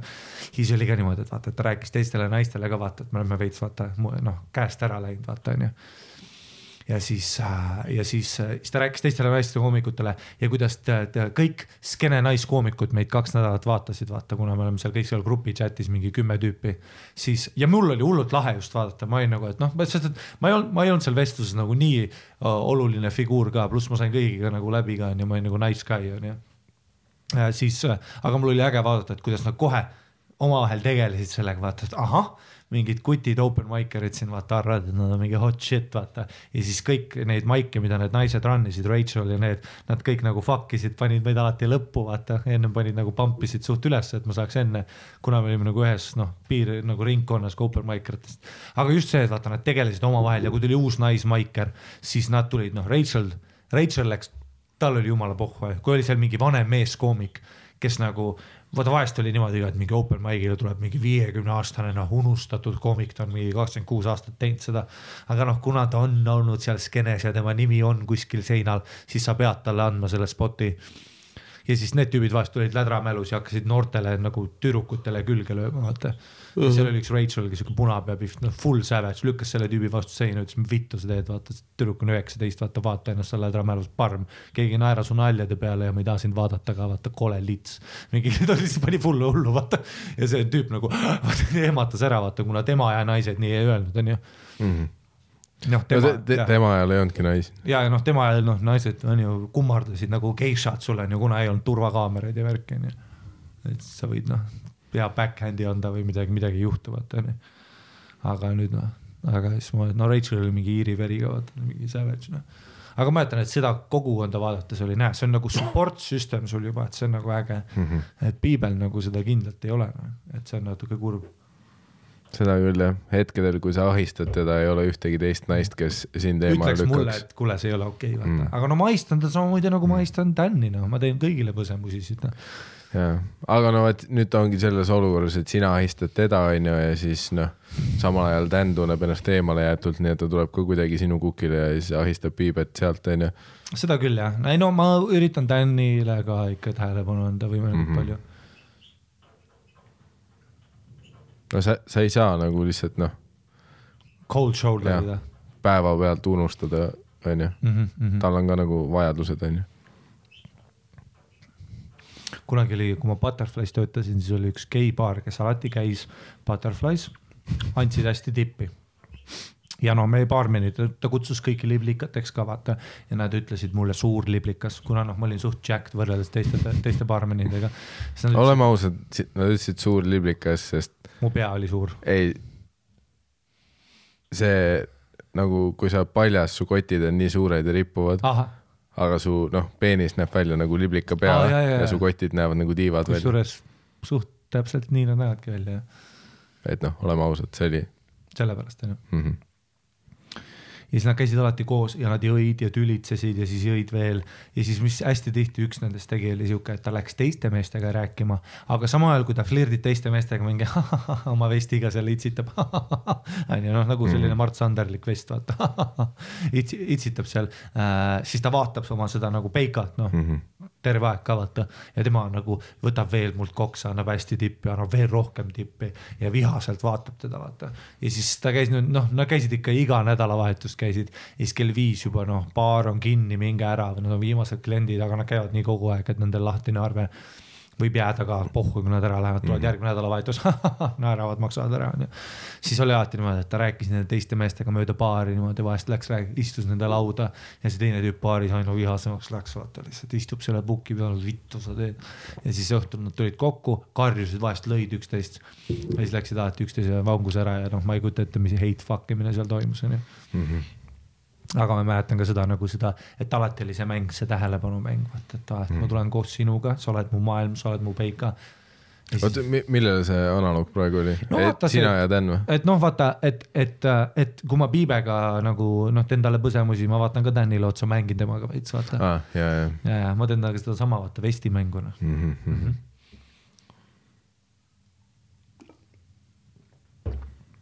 Aga sõpradega on ka see, vaata, mäletad, kui sa olid koolis ja siis oli, keegi oli sinu sõber. siis ta rää-, ei mäleta sellist aega. okei.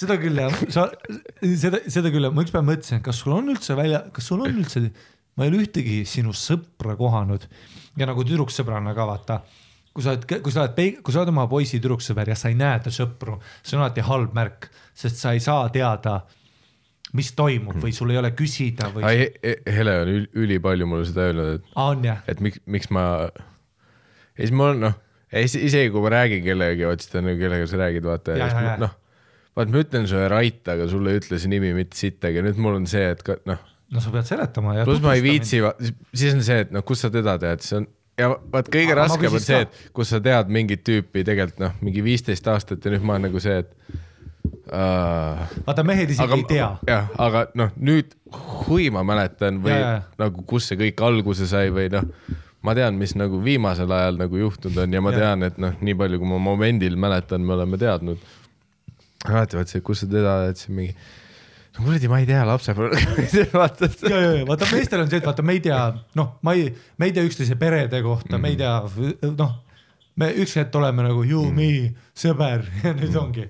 ei no pl- pluss on ka see nagu ei no selles suhtes ma saan nagu full skepsisest aru ka, aga noh, esimene punkt on nagu see, et. ei, mina olen väga ma, skeptiline. ma kolisin Tallinnasse onju, okei okay., aga Tartus ma ei näinud ühtegi su sõpra ka. oled küll ja sa alati lähed ülistressi, kui keegi minuga rääkima tuleb. no sa hakkad pirtsutama ja Täpselt, kaod ära vaata, kuskile kui. ma põhikoolis tahtsin öelda, vaata, mul oli ka sõpru, vaata, kes olid minu sõbrad mm -hmm. ja siis nad läksid teist ja mina tutvustan, vaat see ajab mind närvi. kui sa oled minu sõber, aga ma tutvustan sind oma teistele sõpradele ja nüüd te omavahel räägite. no ma sain hiljuti ka teada, Sten rääkis mulle, et kunagi Villu, onju, kellele noh, kelle vahel ma tutvustasin ka neid, onju tutvus Edgariga, kes on minu lapsepõlvesõber ja nemad on nüüd sõbrad omavahel. Ja mind, mina ei ole aastaid rääkinud kummagi, onju ka närvi ajas, aga näe, jah, see mulle käi-, aga ma ei, aga Tartus ma ei näinud sinu päris sõpru, nad olid mingid, alles viimane möku ma käisin, rääkisin ühega. Ja keegi isegi, ma ei mäleta, sina või Sander ütlesid, et palun noh, maik käib, aga pluss see on ka nagu Tallinnas raske, noh jättes välja kõik see klassikaline see, et ma olen väga selline, et äh, minu selline sotsiaalne mana taastub mingi noh, kaks-kolm päeva, ehk siis noh, kui ma üks päev käisin väljas, ma pean tingimata kolm päeva üksinda kodus olema, et ma taastunud oleks. sa ütled väga hästi, et sul on, sul on see maanaaeg.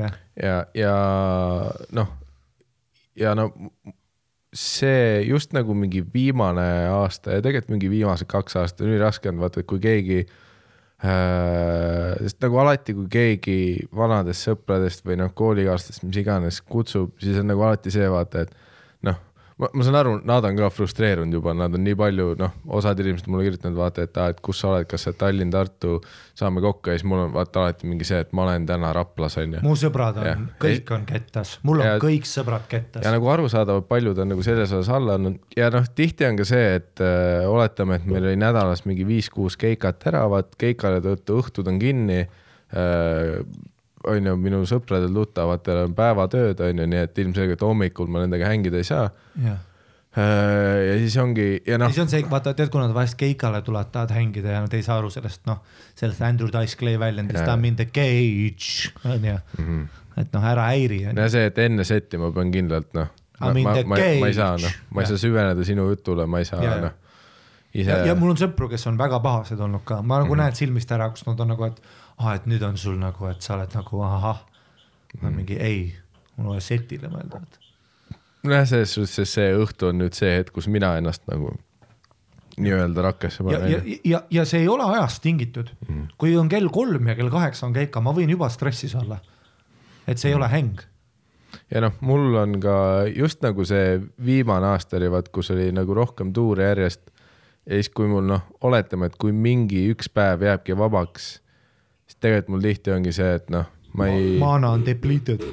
jah, sest äh, nagu teisest küljest ongi see, et kui me tuurime, siis me oleme ikkagi ju noh, kas me oleme suure satsiga koos või noh, ma, ma ei ole noh, mul ei teki seda sotsiaalset äh,, äh, seda, kus ma tunneks, et mul jääb see sotsiaalne olemisest puudu.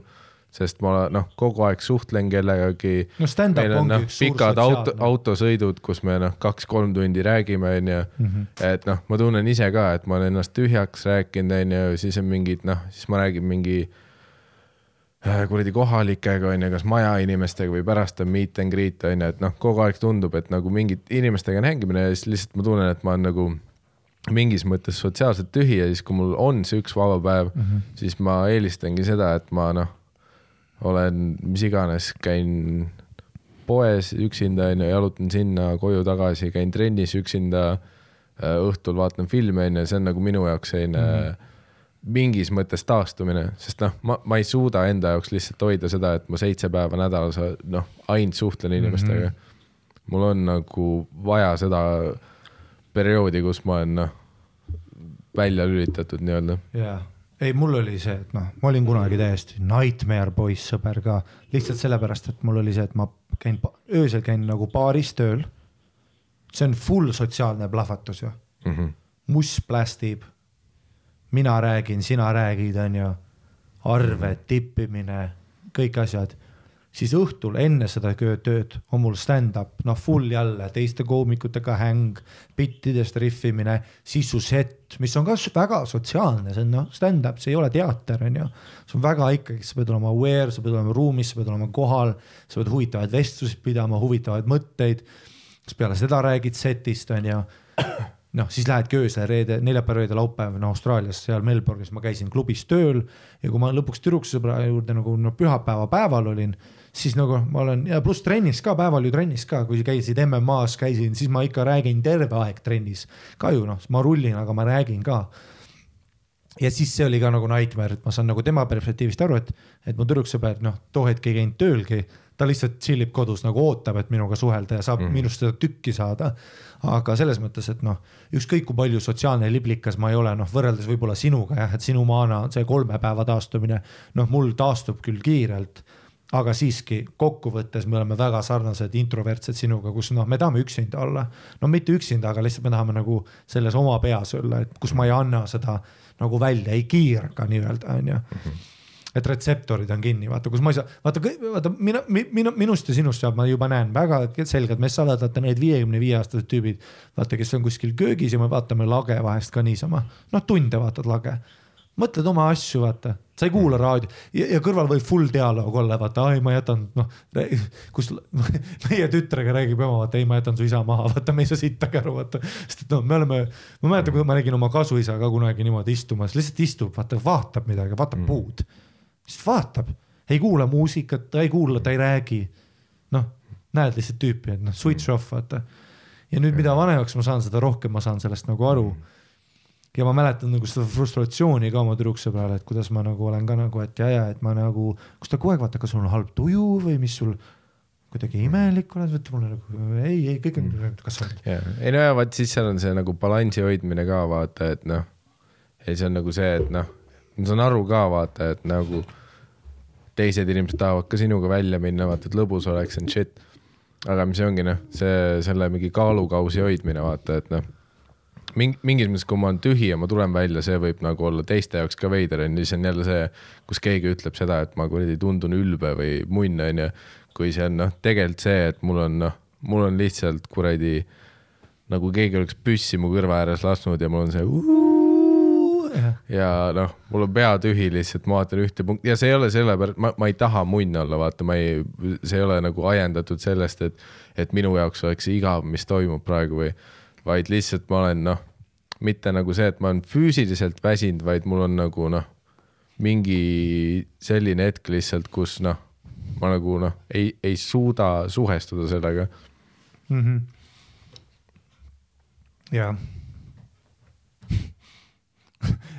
mõtlen, kui sa paar päeva tagasi kirjutasid Messengeris mulle, et vaata või sa kirjutasid täna või? ei, eile ütlesin, kuule, et vaatame Toomise Kure uut spetsialit, siis sa kirjutasid mulle, et äh, vaatasid ära muidu või mm? -hmm ma vaatasin ka, no kohe räägime, oota äh,, ma küsin, vaata, et tahad minu poole vaatama tulla, siis ütles, ei, oi, oi, täna ei saa poistega raidima. ja siis kirjutasid raidima ja mu essa mõte oli, et oota, mida vittu raidima, et mingi lähete rolleritega sõitma või, või karti tegema või noh, ma olin kohe, mida vittu ja siis ütlesid, aa ei mängita oma väikseid videomänge, vaata. siis ma tundsin kohe paremini ennast, vaata, et aa, sul on väiksed nohiku välja mõeldud sõbrad kuskil onju tegite ruuni või, või mis te tegite, CS-i või ruuni või, sa ütlesid?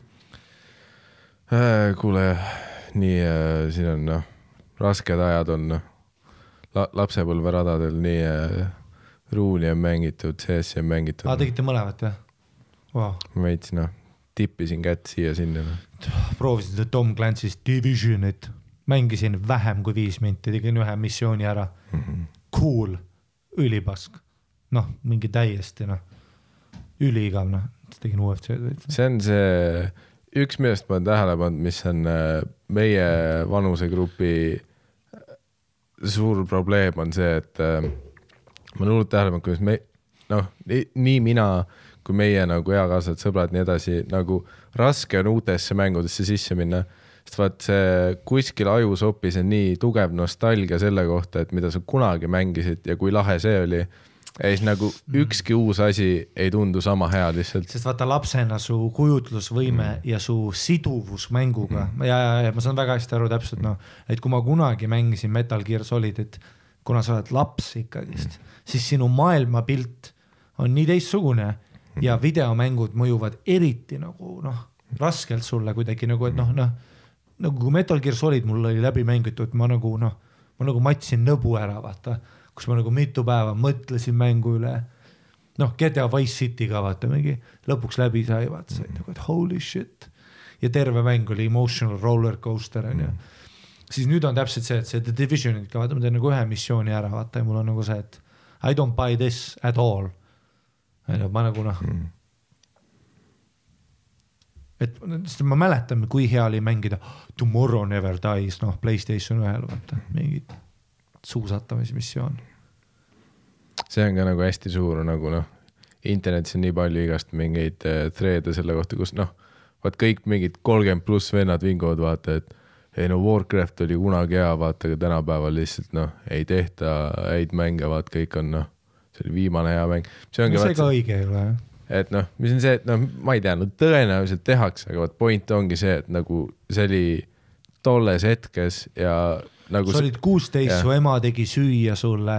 ja see, mis kummitama jääb, on lihtsalt see, et sa ei saa kunagi seda tunnet tagasi. ja nüüd on see, et sa otsid täpselt sedasama tunnet mm. -hmm. ja see on, see on noh, seda võib noh, analoogiks võib tuua seda, vaat kus tüübid on vaat suhetes ka vaata see, et noh, et aa, et äh, siin ei ole seda, mis alguses oli, vaata, mis on nagu see, et noh, nagu karta on, et see, kui sa olid kuusteist ja sul läks noh, tuuleiili peale munn kõvaks, nagu et noh. see, see oli, aga noh, see ongi selline asi, mis noh, jääb sinna, kus ta oli, vaata mm, Mhm. -hmm. et noh, sa pead võtma seda, et no on teised asjad, onju. täpselt. no ja pluss vaata, meie enda aju on nii vitt ka alati mm, -hmm. vaata, et kõik, mis oli kunagi, tundub palju mm Mhm. -hmm. parem, onju. ja see, et no see suhe ei tundu enam sama, mingi no jah, jah, vaata, vaata videomängud Sest oli see-, videomängud olid ka see, et jah, sa olid viisteist, kuusteist, mäletan Alienware'iga mängisin, türa, mäletan, issand jumal, Battlefield kahte, vaata sõbraga, kuus-seitse tundi, vaata, aeg läks nii kiiresti online'is sõbraga koos, uskumatu. vaata, see on see, et noh, too hetk sa ei saanud tussi, onju, stand-up'e ei olnud, onju, trennis ei läinud hästi, koolis ei lähe väga hästi. noh, sa ei mõtle ülikoolistki mamma teeb süüa, vaata, onju, pärast kohuke peale, kakao. Nalja teed või? muidugi videomängud on ägedad, sest see on kõige parem osa su elus, onju. pluss sul on veel noor nagu areneb mõistus ka. ja nüüd sul ongi, siis too hetk no, sa oleks soovinud, et sa saaksid tussi või päris elu, onju, aga no türa, sa mängisid videomänge, onju. nüüd, kui sul ongi nagu päris nagu elu ümber seda, siis kuidas ma nagu noh, muidugi videomängud ei ole enam põgenemine mingisugusesse maailma, onju aga, aga noh, muidugi oleneb ka, et sest, et noh, ei minu vanused tüüpe, kes mängivad uusi mänge kogu aeg ja mängivad vanu mänge ja kõike proovivad, on nagu geimerid, see on muidugi teine mm, -hmm. ma ei räägi game imisest. vaata, minul on ikkagist ka nagu, et noh, kui elus on see faas, kus mul midagi muud teha ei ole, siis ma UFC-d mängin, onju. ja mängin nagu palju ka, aga see on ka ainus videomäng, mida ma mänginud nüüdseks ja kõike muud, mida ma olen üritanud ikkagist, noh, ma ei suuda enam, noh. Neid uusi, no ma olen, aga ma proovin ikkagist, kui mingi hea tuleb, kuus GTA tuleks, siis ma ikkagist tahaks seda läbi teha, noh, et noh, mängida seda aga kes teab, kas ma nagu saaks seda, ma ei tea. aga see oli hea, raidima vaata, siis ma sain, vaata küsin ka raidima, vittu. ja siis ütlesid ei nagu raid, vaata, et noh, raid on ju, siis ma mingi, aa, okei okay,, cool guy club, I get it. ei no mi- mitte, mitte keegi nagu noh, ma ei tea, et keegi vale mulje saaks, et ma mingi noh, tipptasemel asju mängin, ma noh te,, tegelikult noh, niisama pelasime noh. jah, mis oli jällegi see, et noh, lihtsalt tead korraks siin noh, karantiini ajas noh, proovid vanu asju noh. ei muidugi selles mõttes, et noh, kuna noh, Playstation üks, kaks, mul olid kõik hotid mängud, mul oli Xbox, ei, Xbox üks, Xbox kolmsada kuuskümmend, noh. Ja ma just ära vaatasin ka, et ku- kuna see noh, karantiin on nii algusjärgus, vaata oli see, Karl tegi selle posti vist või, et kas kellegi Place'i müüa on. ja, ja Karl jah see, kus need tüübid hakkavad ka nüüd ja. nagu see, aa ma pean kodus olema või? kuskil Place'i saab. aga mis on ka nagu noh, fair point nagu, et äh, mingis mõttes see on äh, hea aja sisustus onju, muidugi et see on noh, ülipositiivse nurga alt võib-olla osad inimesed saavadki, kes on liiga stressis olnud ja nagu väsinud äh,, saavad nüüd nagu noh, nagu noh, selline elu sunnib sind nagu selle piduri panema. mm. -hmm. magad esimest korda elus välja, ma ei tea, vaata noh.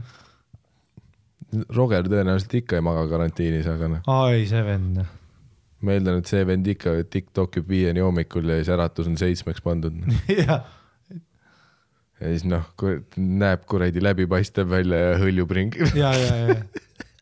ei, ma ükskord vaatasin, vaatasin teda hästi kaua, vaatasin, vaatasin, vaatasin, vaatasin, vaatasin, vaatasin. Ja siis olin täitsa putsi, ma olen su verd voolamas, vaata. no lihtsalt noh, nii läbinähtav oli.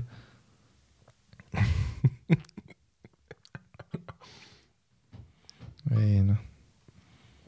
ei Rogerit üks päev pandi noh, võeti kinni, vaata vedati kuskile, pandi karpi ära ja viidi vaata see. sitt nali juures.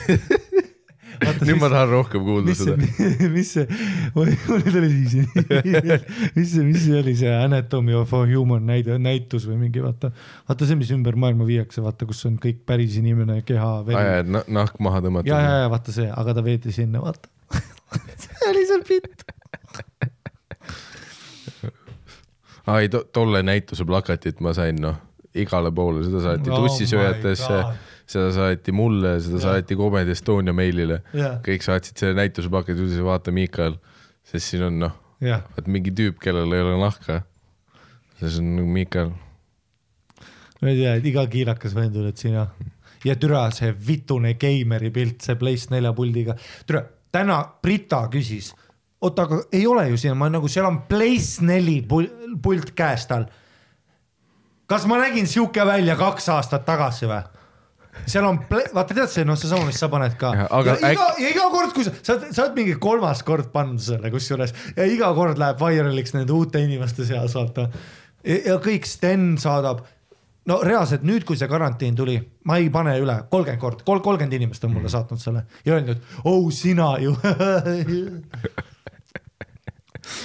aga no aga ei, aga sa, samas, kui sa võtaks kakskümmend, kolmkümmend kilo alla, see näeks noh, ei see nägu, aga välja. ongi mina ju, aga see nägu on mina, täpselt see potisoeng ka, see mõmmi, vaata. ja noh, it had to be done. ja,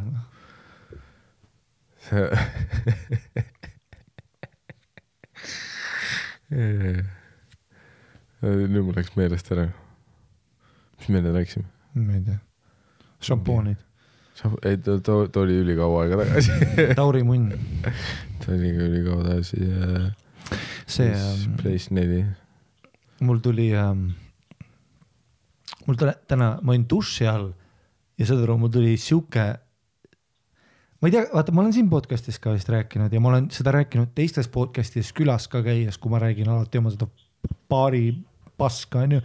Siis ma vaata, kas ma, kas ma rääkinud seda, et kui mind kunagi taheti lahti lasta ja siis too kuu ma müüsin kõige rohkem steike mingi kahekordselt või noh, võitsin selle konkursi, et kes müüb kõige rohkem steike.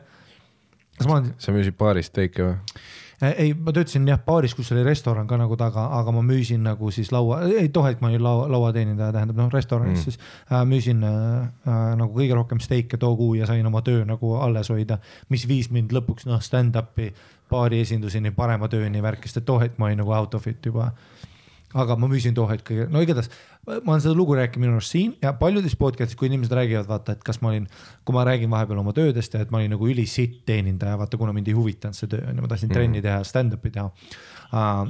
aga kui mind kunagi hakati lahti laskma klassist just, siis ja, ja- ja see oli just see, et ma just sain teenindajaks ka, et äh, aga ma olin ülisitt, ma olin laisk, ma alati kõik, saad aru, kui sa tahtsid arvet, noh, sa ootasid tund aega seda arvet, mõned inimesed hakkasid ära minema. Kristel oli vahetuse vanem, karjus mu peale värki onju aga kunagi nagu seal ja noh, hiljem vaata, no stand-up'ini jõudsingi, kuna ma tegin seal sellist asja nagu bändi esitlus. et kui meil oli live bänd, iga õhtu oli live bänd, siis üks baarmen või teenindaja, iga õhtu oli suvaliselt valitud keegi, pidi esitlema bändi sa pead ütlema täisnime ja värki ja kuna enamus inimesed ei ole friigid, nad tahavad teenindaja olla kuskil baaris, tüdrukud või noh, baarmenid on ju. tule, sa ei taha mingi bändi esitlust teha laval, mäletada mingeid nimesid laval olla, ülipiinlik on ju aga noh, minu jaoks oli see, see oli ka too hetk, kus ma mäletan, kui ma sain aru veel. aa, et mõned inimestel on nagu lavahirm, sest minul pole kunagi, ma olen alati nagu armastanud tähelepanu keskpunkt olla ja minu jaoks on see just jumala äge võimalus nagu pulli teha. siis ma mäletan, kuidas kõik nagu kartsid räigelt seda bändi esitlust niimoodi, et nad kohe, kui ma olin tööl, tulid mu juurde noh, Simona, Kristel, Kertu on ju, Werner, kõik tulid, kuule, no Wernerile tegelikult meeldis ka, me tegime vahest koos veel, ta oli trummides äh,. ja ütlevad, aa Ari teeb bändi esitlust ja mina tegin bändi esitlust nagu legit set'i, kus ma kirjutasin bändi liikmete nimed üles ja tutvustasin neid, natuke rihvisin, mis, kui eespaaris, Karl, vaata seesama Karl, kes seda Place'i otsis, tema oli kunagi eespaaris, siis ma alati ütlesin tänane õhtukokteil special deal from Carl himself, espresso martini. seda on kõige sitem teha, vaata, sa pead värsket kohvi laskma, shaker'i ära pesema pärast, koort panema, mis on võib-olla aegunud, sa pead koore peale tegema, kaks seda, sa pead võtma sellest noh, sellest kuradi kohvi grinder'ist kaks seda uba ja panema sinna koore peale, ehk siis see koor peab olema spetsiifilise paksusega, et need oad ära ei upuks, muidu lämbud, kui sa seda kokteili klaasist jood, margarita klaasi käis, onju, või tähendab martini klaasi onju, oleneb noh, kas sa jälgid äh, Euroopa või Ameerika baarmenindust onju ja see, see oli noh, keerasin tal putsi onju, et talt hakati seda tellima. Ja ma rihvisin alati, mul oli paar bitti vaata oma nime kohta, Harimati vaata, et see on nagu somm, aga ma olen eestlane. mida vittu siin juhtus, onju, mammale meeldis raha, ma tegin seda bitti, vaata, mis nüüd oli minu tunnis, noh, kaheksa-üheksa aastat hiljem onju noh, oli see nüüd hüppas sees, see nali onju, et Mhm. mu emale meeldis raha. Äh, et, et noh, see oli mu too aeg bitt onju ja ma killisin alati ja sealt ma jõudsin nagu stand-up'ini ka. aga kui ma poleks seda tööd olnud, ma poleks võib-olla kunagi, ma arvan, stand-up'i nagu ise reaalselt teinud, noh, mul poleks seda nagu julgust olnud. ja kõigile bändidele nad armastasid, kui mina tegin bändi esituse, vaata mingi, see tüüp on täiega naljakas, kuna ma rihvisin, vaata mingi ka vaata, et meil oli üks James Worts, vaata, tal oli see Brasiilian mm -hmm. night teisipäeviti. siis ma vaata rihvisin, vaata, et aa, et te kõik teate, vaata, kes ta on niikuinii, kuna ta oli Black Eye, vaata, me kõik nägime, kes siin baaris on, onju. Neid on üks, onju. ma vaata rihvisin sellest, vaata break'i asju veits, onju. kuna mingid maakad tulid ka vahepeal linna, vaata pidutsema. siis nad vaatasid alati, see vend ongi, ma olin mingi okei okay,, chill, chill, vaata, et me teame, et siin on akvartne praegu, vaata.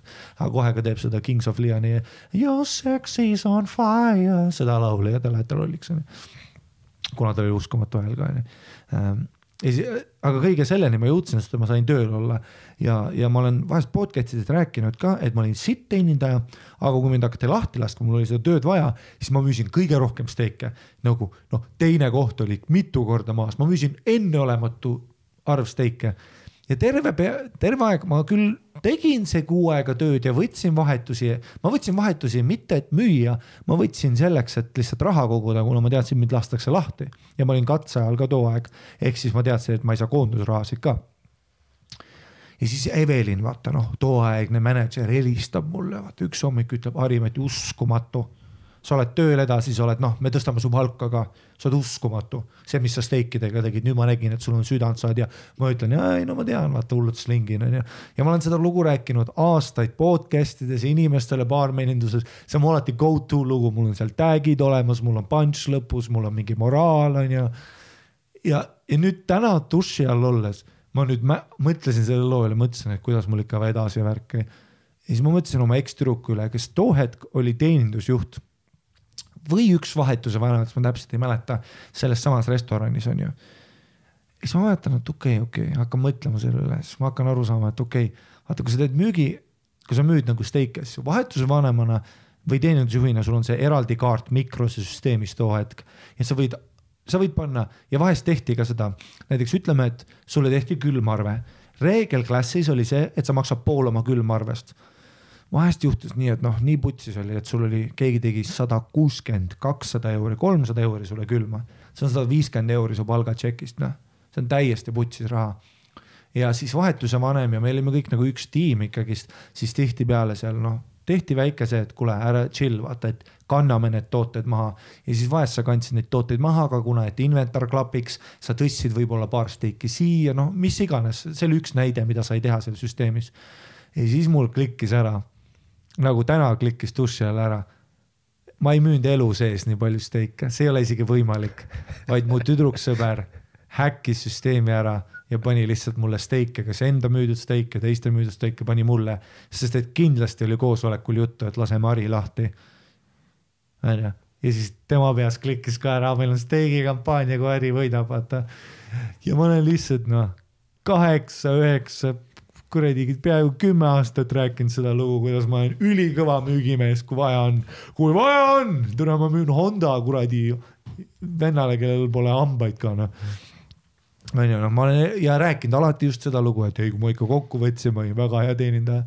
ja nüüd täna klikkis ära, et noh, no way, et ma müüsin mingi seitsesada kaheksakümmend steiki, noh. ma hakkasin peas mõtlema, okei okay,, see ei müü kunagi, vaata. see oli mingi enneolematu arv ka ja see koht kes te, teine oli kas Kaitel või Helen või ma ei mäleta, nemad nagu olid alati Essa, kõik ülejäänud kuud, eelnevad kuud alati Essa ja kuidagi mina niimoodi poole persega olen järsku kuidagi mingi noh the man teenindaja, sain mingi boonuse, Evelin ütles, sa oled uskumatu, räägi teistele ka. Ja siis meil oli koosolek veel järgmine nädal, kus öeldi, et Essa koht. Ja saad aru, ma veel ma olin nii egoistlik, vaata, et ma tõusin püsti, ma mäletan ja rääkisin, te peate müüma südamega, vaata, ma oskan mitut keelt. ma oskan soome, ma proovin vene, see neile väga meeldib, ütled tvasteik, ta ütleb sulle tvasteik, sa ütled nii, et, et a tri, müüd kolm steik, noh oma. ja nüüd ma mõtlen, et mõtle olla Harriet siis, kes ma arvan, kes seda tegi või oli Kristel või kes iganes seal vahetuse vanematest oli, kes tahtis, et ma tööl edasi oleks. mõtle nüüd vaadata mind seal see vend lihtsalt arvab, et ta on nii kõva vend. ja ma täna noh naersin tõesti ja mul, no siis ma, nüüd ma sain nagu aru ja siis ma mõtlesin, tule mine idioot, ma olen olnud enda arust ikka ei noh. vaata müük on see, et sa pead vaata silma vaatama. lihtsalt noh, nalja, vei-, veider lugu, mis täna tuli meelde tegelikult oli kõige vähem vahetusi ka too kuul. võib-olla oligi, sest ma mäletan, kui see kõne tuli, ma korraks olin, oota, mida vittu Evelin ajab ja siis mul oli see, et ai, ai, ai, ai, ai, ai, ai, ai, ai, ja siis ta ütles ka järgmine nädal siis noh, peale seda või konkursi võitu. kuule, räägi siis koosolekul ka oma nippidest. antipasto võtad alguses, tekitab nälga, vaata sool on see, et viib su insuliini alla, pärast tahad steiki. noh, mida iganes ma selle välja rihvisin onju. kas me teeme ühe meili ka või? Aga noh, tagantjärgi see oli päris armas ju. ei, noh uskumatu ja noh, muidugi noh ja, ja see oli noh, noh, see, see, kes ma arvan, et see oli. selleks tuleb inimesi hoida, vaata noh, vaat tihti võib olla vaat see, et kui sa saavutad selle Kevin Hardi kuulsuse ja siis noh, sa ei pane tähele, et tegelikult Plastic Up Boys ja kõik äh, su sõbrad sinu selja taga nagu hoid-, noh, kogu aeg järjest nagu veits lükkasid sind üles, onju. jah, ja siis noh, kui sa oled selles mentaliteedis, et noh, started from the bottom, üksinda siin, üksinda siin, mina, keegi ei aidanud mind. vaat see, need on mu lemmikkõned, kes on mingi, et ei no mind ei ole terve elu mitte keegi aidanud, see kõik noh, raske töö tulemus. Ja siis noh, sa tead, et samal ajal on noh, kõrval mingi kuus venda veel, kes mingi, ei no tegelikult me kirjutasime koos selle skripti, et jah, nagu noh, noh, pooltel päevadel me asendasime sind, et vaata nagu mäletad, kui Jackassil Knoxville sai vaata miljardeid omale läbi selle Dick House production'i. siis kõik vennad vaata mingi Chris Pontius on mingi ühetoalised, need on need vennad, kes hüppasid mingi alligaatorile, imesid alligaatori türa ja siis sõita pea ära, vaata mingi noh, selliseid stante tegid vaata. seal oli ka, et noh, Knoxville sai kõik rahad endale vaata. sai või? ja, ja no ma lihtsalt mäletan sellise suurt kontot, tõenäoliselt see kõik said üle seal noh. direktor sai ka ju. ja see Jeff Tremaine. jah, ei, ei muidugi tema ka kindlasti, see on ka Dick House'is on ju. aga No lihtsalt no, kindlasti- nendest tüüpidest. kes nad esimesena sainis nagu too tüüp nagu tõenäoliselt Jaa. tegi endale väga hea tšeki oo oh, kindlalt. aga jah, ei seda, seda, seda noh, ei, mul on noh, nagu selles mõttes, et eh, ega ma ise ka, kui ma nagu mõtlen siis läbi stand-up'i on mul ka olnud väga palju nagu inimesi, kes on ikkagist äh, nagu noh, Melbourne'is ka, ma elasin pool aastat David McDonaldi juures, üks koomik, lihtsalt elasin tema majas, noh, lihtsalt niisama. ja ma sain noh, teha oma noh, spot'e niisama, vaata, tema töötas nagu täiskohaga. ei no se- seda on ka vaat vahepeal äh, nagu, ma ei oska isegi äh, seda noh, omadussõna siia juurde panna, kas see on kurb või frustreeriv, vahepeal vaat noh, kui mingid inimesed, vaat nagu see on jällegi vaat see väga eestlaslik komplimenteerimine on ju, kus noh, ma saan aru, et nagu südamepõhjast nagu see algtuum on see, et keegi tahab nagu sulle hästi öelda, aga vaat nagu eestlaslik viis on alati nagu kellelegi hästi öelda ja siis nagu teisi maha tõmmata mm, -hmm. mis on noh, vaat see, kui keegi ütleb mingi see, et noh, Comedy Estonia üldiselt vihkan, onju, sina oled okei okay,, onju, kõik teised vennad vihkan, onju, või noh, öeldakse nimeliselt konkreetselt kedagi või et noh, muidu on kõik pask, mis on nagu see, et et nagu noh, iseenesest nagu pull, et sa üritad mulle hästi öelda, vaata, aga nagu kõik see asi on ikkagi noh, väga mitmete aastate jooksul nagu noh, grupitööna, noh, tehniliselt tegelikult sündinud, onju absoluutselt. et no ükskõik, kes äh, meie satsist üksinda, ma pakun, ei oleks noh yeah. kunagi siia jõudnud, kuhu noh, tegelikult grupina jõutud on. ega Sandril polnud mingit põhjust mullegi spotte anda kunagi noh, oma endale sooja tehes, noh null põhjust tegelikult on ju. noh, selle nurga alt ta tahtis head soojendajat nagu, aga noh, ja, ja noh, nojah, selles mõttes, et noh, stand-up on meritokraatia, aga me mõtleme siis nii-öelda moraalselt on ju, et noh.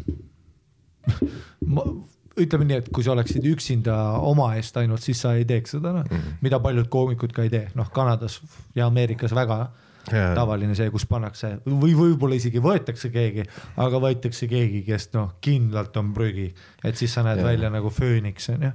nojah, pluss äh, seal skeenedes vist pannakse tihti nagu äh, soojendajad ju noh, täiesti sitta ka sööma ju. ja, ja, ja noh, see, et mäletan isegi Bert Kreischer äh, hiljuti mingis podcast'is rääkis, et noh, Tom küsis, et nahku sa tuuril kolme soojendajaga käisid, vaata.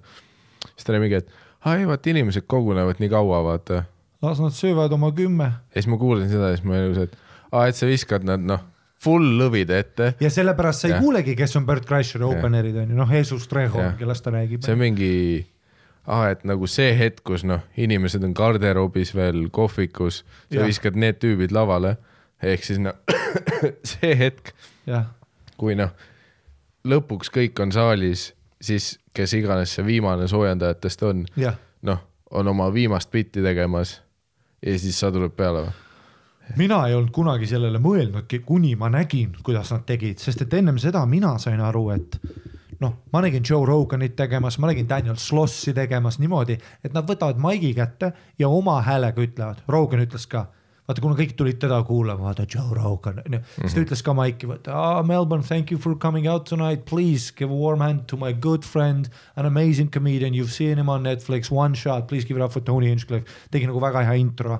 Nagu mm -hmm. ja show oli noh, saal oli tume, parim võimalik viis, et show oleks hea. Mm, -hmm. show on ju mm, -hmm. sinule on ka, sina teed mulle intro, mina teen sulle intro, et show oleks hea aga paljud koomikud, noh eriti lääne koomikud just ei mõtle nii, nemad mõtlevad, et aa ei, sa oled open air, open air, pay your dues on ju, mine ime türa. Sa oled, aa, sa oled kaheksa aastat teinud stand-up'i, tahad oma karjääri, tšeki seda, ma võtan su kaasa, aga ma viskan su siis, kui inimesed on veel garderoobis, kutsu nad sisse. kõik tuleb põlevad, välja arvatud lava oma. kui ma käisin Brian Callenit vaatamas, noh, tuled põlesid, seal oli Thimios Nasiopoulos, üks Kreeka, Kanada koomik on ju. ja tema noh, sõi puhast ham sandwich koos sitta, noh sest et tuled põlesid, inimesed otsisid oma kohti, turvad, vaata valgu mm -hmm. äh, nende noh, nende lampidega näitavad, kus su rida on, on ju, inimesed räägivad, džäss käis, muusika see tüüp üleval, hi, how you are doing, what I grew up in a Greek boy family on ju, üritab teha mingit oma parimat viite mm., parimat viite. ja näed, noh, tüüp nagu suri ära ja ta on teinud stand-up'i mingi üheksa aastat ja tema on nagu selline Vancouveri nagu staple tüüd ja ta oli pärast oli ka nagu shell shocked, vaata, ma räägin ta näost ära, ma olin nagu teeme, et noh, et sa nagu arvasid, et see on su shot, vaata Brian Callan, Vogue, Theater, kaks tuhat inimest. Nah fam, nah fam.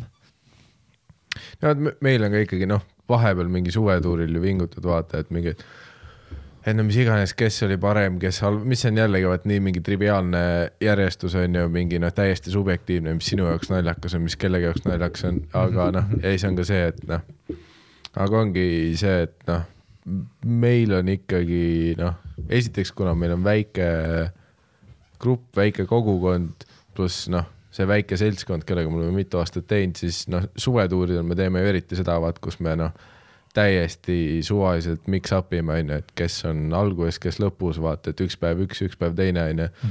et ei ole noh, seda, et noh, kellelegi öeldakse, et noh, sa sööd nüüd noh, kaks nädalat järjest pluss sitta. meie show del open'id on ikkagi noh, päris show. ei no jah, selles suhtes no ikkagi parem kui noh, kus iganes jah, noh. kus tuleb põlevad inimesed ei ole saalis veel onju, Mhm.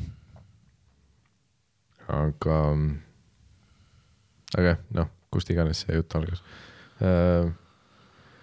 põhimõtteliselt äh, tänasest on äh, see päev, kus äh, palju, palju, me oleme palju tagasisidet saanud, mina eriti, noh, tussisööjate kõik postkastid on täis, mulle on eraldi kirjutatud äh, ja noh, öeldi, et mis see on? noh ei konkreetselt öeldi, kirjutati, tule, sa oled nii, mis see, mis et see, äh, Miikal, me ei taha, et sina loeks enam kuulajakirju, aitab, ah mine vutsi, see mingi välja ei. nüüd on jälle see, et mina loen ja siis tuleb full hate onju. ei ah muideks ei, keegi ei ole kirjutanud, mitte keegi. ma olen tänase päeva jooksul, ühtegi sõnumit kirjutanud mitte mul kunagi. on postkast täis vihaseid kirju, mis on kõik ja siis mu lemmik on kõik kirjutavad, miks sa ei lase Haril lugeda, nüüd on noh, aga tegelikult sa ei lase ka. kõik arvavad, no jaa, täpselt noh, sellepärast ma ütlengi, et nüüd on see aeg, kus aga ma äh, loen siis või? järgmised noh, võib-olla kaks kuud ma ei loe enam mine päris. Võtan ise lahti jah, aga sa pead ütlema mulle, kus, ja, ja võta lahti. sa pead ütlema mulle, kus. Keegi, noh- gmail.com. ütle mulle, no keegi isegi kirjutas, ütles, et, et äh, anna mu telefon korra, ma scroll in sinna alla. ma hakkasin viskama seda. Sorry, mul on ekraan katki, ei ole ju, on küll. Sul on kõik meilid koos siin või? ma ei tea, ma ei ole nagu vaadanud niimoodi, All inbox'es, kuidas ma ühte inbox'i saan? ma ei tea, ma pole proovinud niimoodi. pane see, mis sa otsid. tat, tarara, tat, tat, tarara, tat, issand jumal, su, ma ei tea, kuidas sul see mailbox on pandud. Sul on ju kuradi, sul on mingi viis meilikontot siin koos. kuidas ma siin saan panna, et ta näitab ainult, ah, nice, nice, nice.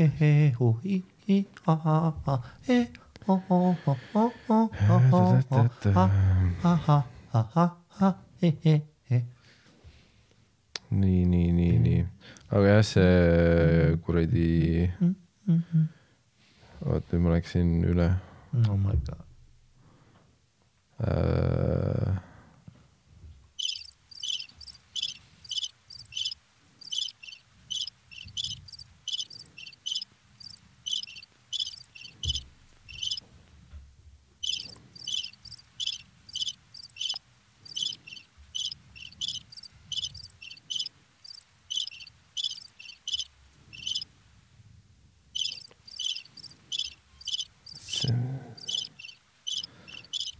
Ma noh, päriselt ei arvanud, et sinu telefonis näeb kõik teistsugune välja. aga mida sa teed? ma üritan leida, kus me meilidega oleme ah,. okei. tuleb välja, ma olen enda kontos pannud nagu noh, nii et ma näen, kus järg on mm -hmm. ja tuleb välja, et kui ma sinu telefonist olen, siis ma ei näe, kus see on. mis on äh,, sa võid mulle enda telefonist ka anda. issand jumal, mis, mis kuradi noh. usku sa arvad, tahad siin meie vahele luua noh, usku. Mõnele ehk veidi abi ja kes on kes inbox tussisoojad at gmail.com. tere tussisoojad. ma ei tea, kas see päris meil isegi on. võib-olla see on mingi äripakkumine, ma ei tea.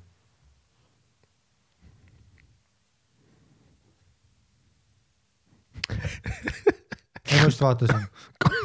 ei, see on täiesti see on väljamõeldud meil, mis järgmine on? mis mõttes välja mõeldud ei,? seal ei olnud mitte ühtegi infot.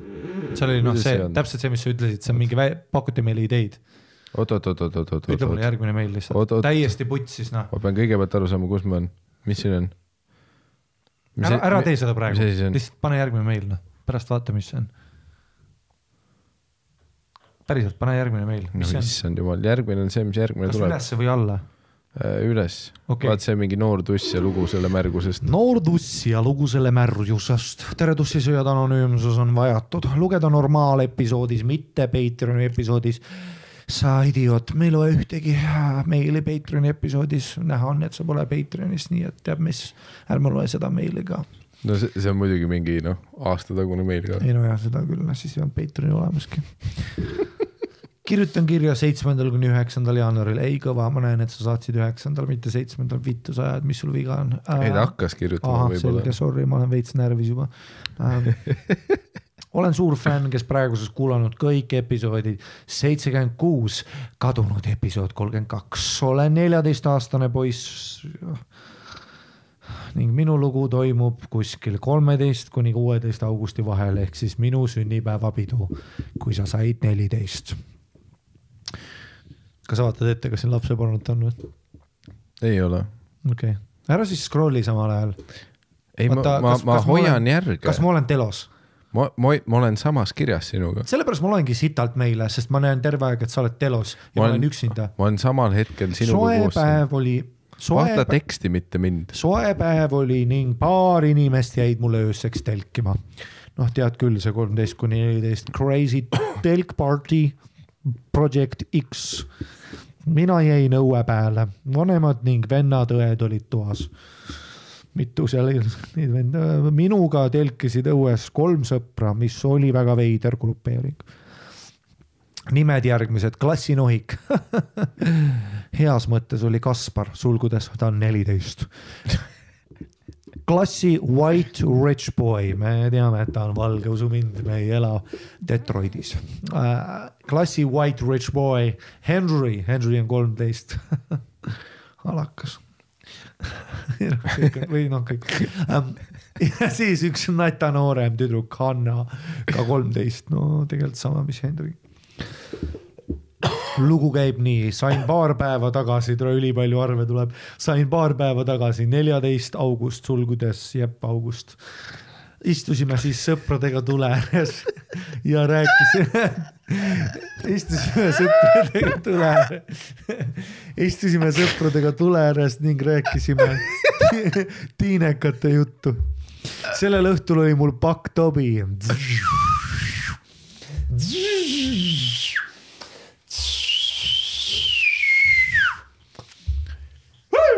tere, ma olen kolmteist ja pool, mul on Tobi sulgudes neliteist august. ja natuke mokatubakat, vaat see on see, mis sina teed. see on mokatubakas on ju? Mochaccino. jah, ma tean teie arvamusi tupsu üle sulgudes, näe. vanemad magasid toas ning muidugi olid Henry ja Hanna totally on board Tobi tegema tupsuga ka, nii et tegime, kuna Kaspar oli nohiks ehk siis teacher's pet. Teacher's pet, you know you get it, noh tere esireas küsib küsimusi.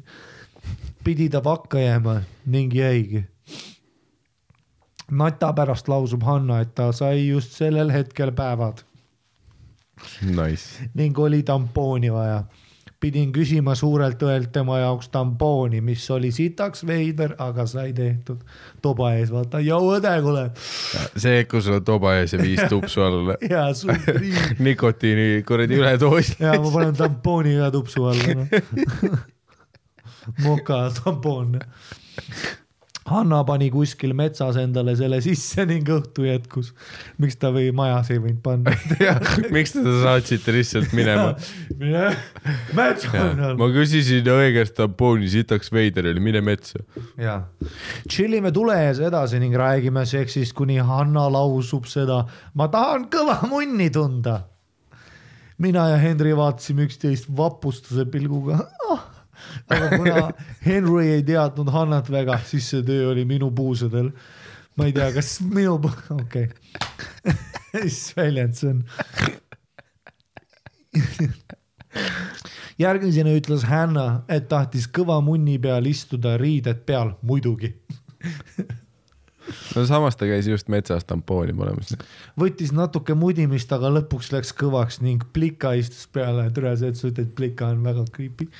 ja te olete sama vanad, te olete kolmteist. jah, võttis muidugi, võttis, istus peale, tuss oli väga soe ning mul läks aina kõvemaks, kuni lõpuks hakkas flatsiitseks minema. see võttis sitaks kaua, sest noh, plika istus kaua peal ja selle oli erutav, aga lõpuks istus ta enda tooli tagasi. Mu lemmik on enda peas ette kujutada seda, kus äh, kolmeteistaastased on koos lõkke ääres, noh, Hanna käis just metsas tampooni panemas, sest teda ei lasta millegipärast tuppa. ja ei, see oli see, et ma tahan kõva munni tunda ja okei okay,, mõtle nüüd see, et vaat, kus ta ütles, et ja siis ma mudisin endal kohe kõvaks, mis on nagu see, et okei okay,, aga noh, see ajavahemik, kus noh, kõik on lõkke ääres ja üks vend on lihtsalt käsi püksis ja lihtsalt mingi jah. Pluss ta on kolmteist, ma noh, legit käisin Action Maniga Meelise sünnal, kui ma olin kolmteist, vaata, võtsin oma Action Mani kaasa, et ja sul oli kogu aeg kõva. jah. järgmiseks, järgmiseks Yeah., järgmiseks mängisime mingi tõde ja tegu tüüpi mängu, kus võtsime ühe riidetüki ära iga küsimuse jaoks.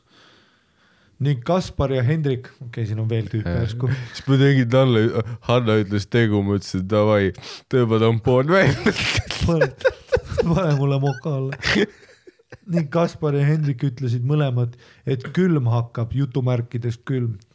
aga miskit ikka võtsime ära mina ja Hanna mängisime päriselt ja olin kuskil nii, et jalatsid võeti maha ja kandsin lihtsalt pükse ja alukaid ning Hanna mingeid alukaid ja särki. mu isa tuli toast välja. tänan jumalat, et jõudsin riidesse, Hanna ka. aga üks probleem oli selles, et jätsin kõrval seisvale toolile Hanna tampooni hoidja What? ja mingid muud asjad tampooni hoidja. Hanna tampooni hoidja ja mingid muud asjad, nii et kui ta isa, nii et kui isa jõudis ja tahtis istuda, siis ma pidin salajaselt ja sitaks kiiresti need ära võtma. vana tampooni hoidja, noh nagu AirPodidel on see karp, vaata. või nagu jah, nagu kõrvaklappide karp on põhimõtteliselt. vana hea tampooni hoidja. tampooni vasakusse kõrva, teise paremasse. järgmine päev pidin vanematele seletama, mis seal toolil oli, mis oli päris putsis, aga ei jäänud millegiga vahele, vanemad olid lihtsalt skeptilised. ja see hetk, kus su, okei okay., kus su vanemad on ka nagu, vittu on tampooni hoidja. jah, sa oled mingi, ei no kuradi Annal on tampooni hoidja noh. te ei saa aru. jah, nad on mingi, kas sul on kaks tobi ees ja viis tupsu all. Mingi, ei see on tampooni hoidja. isa läks lõpuks tuppa tagasi, sest talle hakkas ebamugav.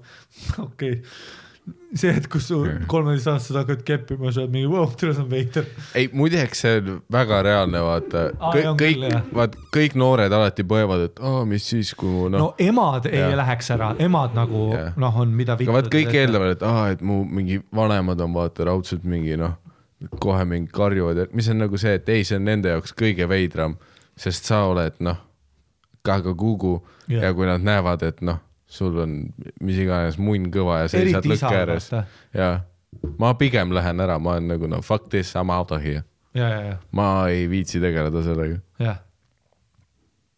See on mingi viis kolmeteist aastat kõvaste munnidega lõkke ääres. ja. ma, ma ei taha ma tegeleda pole sellega. tampoonihoidjat kunagi näinud ja Jaa. neil on mingi mummi. Ma Hello Kitty tampoonihoidjana. ma lähen tuppa, joon ennast mällu, tõmban mingi unerohud alla, kukun põranda Jaa, peale, no- ma, ma ei taha. ja ema küsib, mis väljas oli, ei midagi. parem, kui sa ei tea, noh. isa läks lõpuks tuppa tagasi, sest tal hakkas ebamugav ning õhtu läks sama mänguga edasi, kuni mina ja Hanna olime tekkide all täies paljad. Hanna tahtis paljast munni näha. ning kuna mul oli jälle kõva, siis noh, Kaspar ja Hendri vaatasid eemale ja seisin püsti ja Hanna tegi sneak peek'i. tere lapsed möllavad ikka. vot mis tekkid, nad olid lõkke ääres tekkide all. ei, kõik olid, Hendrik oli ka. meie Hendrik. Sneak peek'i punkt, pime olin ning põhimõtteliselt polnud midagi näha. Lõpuks liikusime telki kuskil kell kolm hommikul ning tuli oli kustunud ja siis läks hulluks. telgis lamasime nii, et mina olin kõige vasakul, Kaspar oli kõige paremal, Hanna oli minu kõrval ja tema kõrval oli Henri. selleks ajal olin juba seksi mõttes klassi kõige targem ning tegin kodus enda research ning kuulasin teid ja oskasin päris hästi naist rahuldada. nagu sa meid kuulad, sa ei oska ühtegi naist rahuldada, pigem ära vaata naisi. mõtle, kui sa meie õpetustele ja lihtsalt mingi äh, ei kohtle seda tussi, nagu ta oleks sulle raha võlgu noh. ning oskasin hästi naist rahuldada, kuigi ei olnud seda kunagi ennem teinud. ütlesin väga smooth'ilt, et Hanna tuleks minuga sama madratsi peale, et tal oleks mugavam ja rohkem ruumi. no see ei ole loogiline, kas ta ma.... ja te olete neljakesi telki. ja samas te olete juba kolmandas klassis, te käite ju matas, oskad ju arvutada, et noh. okei okay,, te, te olete neljakesi ühes telgis, mitu madratsit seal on? ma ei tea, noh, aga igatahes, kui sa tuled kui sa tuled enda madratsi pealt minu madratsile, siis ei saa ju rohkem ruumi olla Mhm. mm.. igatahes noh, keegi ei tee kodu, okei okay.. järgne, järgnes selline asi, et Hanna lubas mul ta tisse katsuda, kuna tunne oli juba õhus. tunne oli juba õhus. see on klassik Phil Collinsi. A feeling is in the air tunne. ning tunne oli juba õhus ning võttis enna rinna, rinna, täna see Phil Collins. jah, I can feel there's a feeling in the air tonight. Oh lord. Kuna tunne oli juba õhus ning võttis enne rinnahoidja ära, see oli minu esimene kord tisse katsuda ja see oli seksikas ning erutav mulle ja talle. Os-, ma oskasin vist päris hästi nibude ja muuga mängida sest ta moonis ja värises seal teiste poiste ees. Jesus Christ, vaesed Henri ja Kaspar. vaesed täna sa tulid telkima lihtsalt. jah, sest ta moonis ja värises seal teiste poiste ees ja tegi seda oo nägu. siin ongi kirjas oo nägu, oo. tead küll, see ohoo, sa kuulad vist tussisööjaid. järgmisena küsisin, kas võin madalamale minna ning ta lubas, aga ainult läbi alukate. mul oli päris ebamugav lamada madratsi äärel, aga mu riist oli ta selja vastas, mis läks aina kõvemaks, mis talle väga meeldis, kuid ma ei tulnud sellel õhtul mm. -mm me amelisime seal mitu tundi, mina tema märja tussi katsudes ning märgust oli tunda läbi alukate. Ja iga kord, kui ümber kliitori liikusin, sulgudes ma tean küll, kus see on, tuli Hanna, tuli, tuli Hanna natuke veel ning moonis. ja see, kus lihtsalt see, kes iganes see klassi nohik nii-öelda oli, mingi noh, kodus vanemad ütlesid, ei mine, sa pead teistega suhtlema, lahe saab olema. ta oleks võinud CS-e ja mängida. ta mingi, tule nad, see on tel-, me peame millegipärast telgis olema, saate aru, Hanna peab metsas tampooni vahetama, kuigi isa käis just majas, mida vittu siin toimub ja siis ta mingi, ei mine, see saab lahe olema ja siis üritad öö otsa telgis magada ja Hanna lihtsalt. kell hakkas kuus varsti saama ning siis hakkasime telki pakkima, et magamatud sõbrad saaksid bussil koju minna ja mina ise ka magama. Sellel ajal, kui telki pakkisime, nuusutasin enda vot miks näppe. nad kell kuus hommikul telki pakkima kell hakkasid? kuus, kell hakkas varsti kuus saama ning hakkasime telki pakkima, et magamatud sõbrad saaksid bussil koju minna ning mina ise ka magama. samal ajal, kui telki pakkisime, nuusutasin enda näppe. ja see oli kõige parem lõhn maailmas ja ei tahtnud üldse käsi pesta. nagu päriselt, lihtsalt nii hea oli. kuna ma tahtsin seda ka maitsta, siis lakkusin oma näppe ja damn, see oli hea. pidin kahele sõbrale ka suhu panema, äh, Kasparile ja Hendrikule ka lakkuga, pidin kahele sõbrale jopet laenama, sest oli päris külm ja ma ootasin ikka ühelt neist jopet tagasi. kõndisime bussipeatuses ja mul oli tobi käes ja saatsin sõbrad koju ja lausisin, et sellest õhtust ei tohi kunagi enam rääkida ja sest nende jaoks oli ülilitt noh. ise sammusin ka koju tagasi, mis oli mingi üheksasada kuni üheksasada viiskümmend meetrit ning lamasin voodisse magama, magasin mitu tundi -hmm. ja oli pohmaka tunne ülejäänud päev. tere tulemast pohmakatesse, et see on. ja see võis olla sellest, et sul oli kaks tobi ja siis seitse tupsu all. ja paar päeva hiljem kirjutasin ma Hannale küsides, kas ta tahtis seksida? Ja ta ütles jah. Ning plaanisime aja ja koha, ostsin kondoomid, aga need ei läinud kunagi kasutusse, sest ajad ei läinud kokku, tead küll, kolmteist gotta make moves noh ning tal oli koduprobleemid ning valis ikkagi, et me ei teeks seda. minu jaoks kurb ikkagi, aga noh, kondoomid läksid hiljem veel onaneerimises kasutusse. Stay safe, buddy. Stay safe buddy. kuulasin tussisööjaid ja tead, mis ma aru sain? Nox.ee, pane kondoomiga pihku. mitu kuud hiljem sain teada, et Kaspar oli seda minu klassitüdrukutele midagi välja rääkinud ja nüüd nad vaatasid mind näete teistmoodi. Hanna oli, polnud, Hanna, Hanna, Hanna polnud minu klassist, nii et nad ei teadnud, kellest räägiti. aga aitäh lugemast ja loodan, et oli midagi väärt lugemist, sest minul jääb see elu lõpuni meelde ja läksin seda kirja kirjutades mitu korda kõvaks. Nice uh,. okei okay,, esiteks minu uh,, kus ma kuulasin seda, jällegi noh, kuna mul on praktiline mõistus, siis minu jaoks kõige suurem segadus oli selles, et te läksite kell kolm telki magama, nahku te selle telgi üldse püsti panite kui. kell kuus oli vaja kui kell kuus oli mingi sõjaväeratus ja kõik bussi peale Nojah, aga kas muid busse ei lähe, miks me kell kuus peame? Meikad, nad on kolmteist. ja aga miks me kolmeks tunniks olime telgis, selleks, et tahan need tüübid saaks kuulda lihtsalt Hannat. I can feel the feeling in the air tonight. Aga jah, selles suhtes noh, ma olen suht kindel, et see klassinohik Kaspar või kes iganes, ta oli lihtsalt mingi hetk enda peas mõtles thank god, kui noh, sest ta, ta oli juba see, et mine munni, kui nad, ta käis just metsas tampooni sisse panemas, mine munni, kui nad nüüd noh, keppima hakkavad. noh, kaks varianti, kas mina saan tampooniga näkku või samas ma nad pakun, üritavad, kolmteist, ma, ma oleks kolmteist pihku pannud, kui keegi minu kõrval oleks keppinud. nagu ma oleks ka pihku pannud, selle hääle peale juba ja selle mm. mõtte peale, et keegi saab.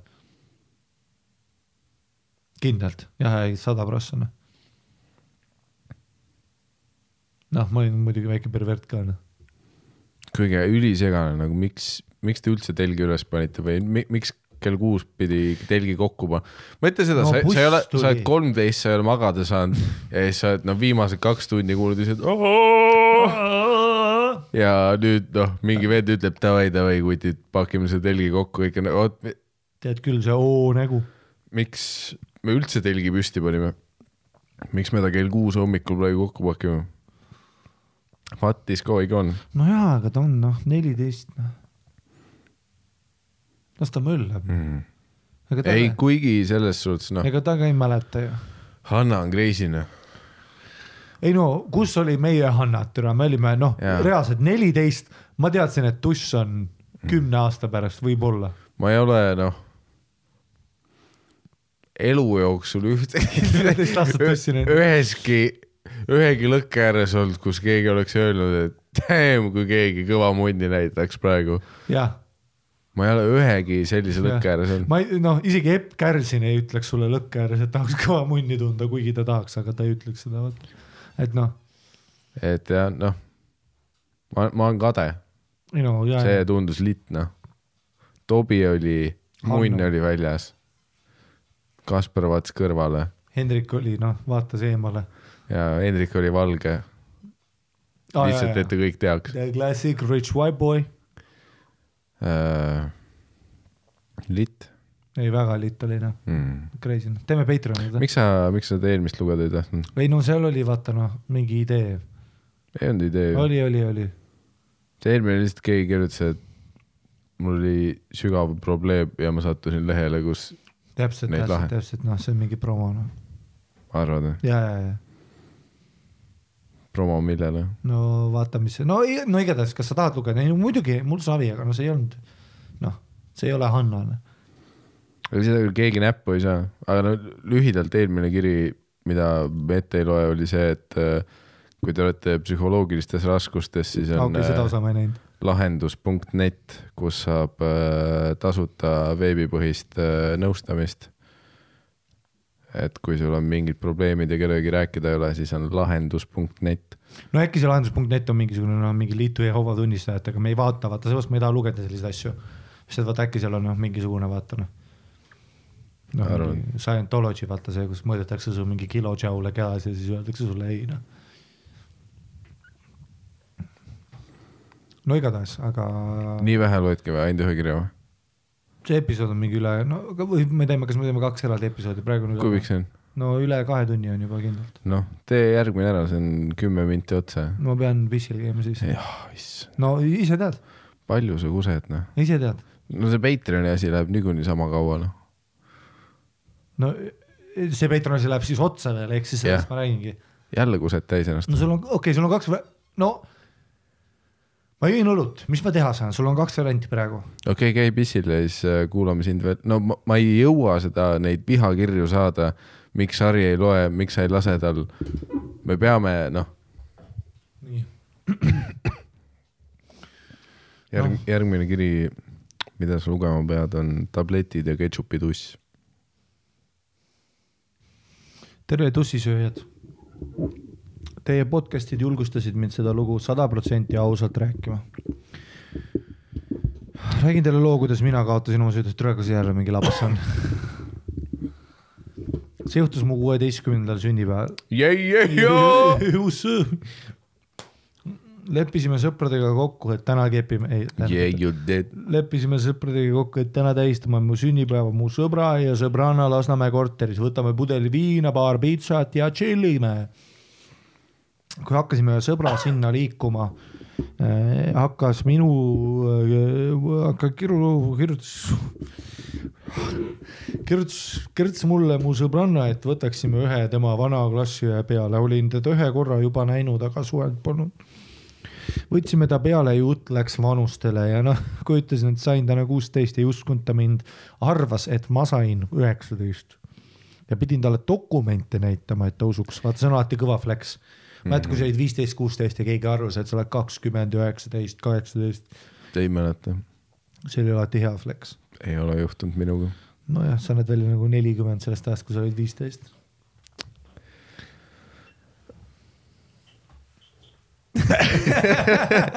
okei, okei, sorry, no ma tegin nalja.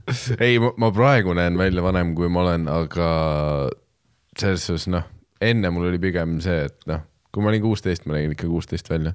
nojah, seda küll jah, ma olin ka ikka laps no.. see oli noh, siis kui ma sain kakskümmend viis, siis ma muutusin neljakümneseks ja ma pidin dokki näitama kuni mingi kaks aastat tagasi. mm. -hmm. õhtu, õhtu kulges vaikselt, rääkisime juttu, võtsime viina ning hakkasime juba kergelt purju jääma. Yeah, yeah. mõne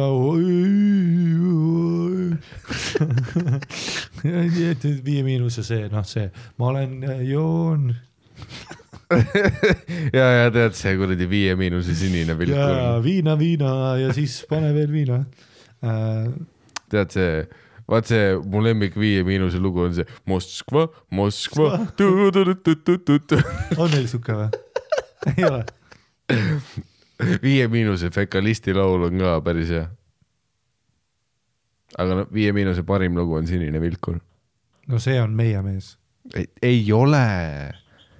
Viie Miinuse Sinine vilkur. sinine vilkur oi,, oi-oi, sinine vilkur see oi,, oi. vaat kus alguses see venelane teeb.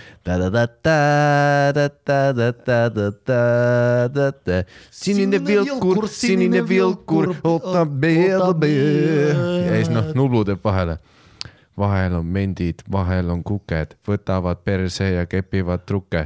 mul on nii pohhui, sul on nii pohhui, ütleb kapten ahhoi. Ja siis on. sinine vilkur, sinine vilkur, suka pljadje. oi-oi. onju, see oli solvav kõigile osapooltele praegu ja meie tussisööjate eest äh, tahame vabandada eelneva segmendi eest, see oli kõigile solvav. jah, see oli nii Gameboy'le kui Tetrisele.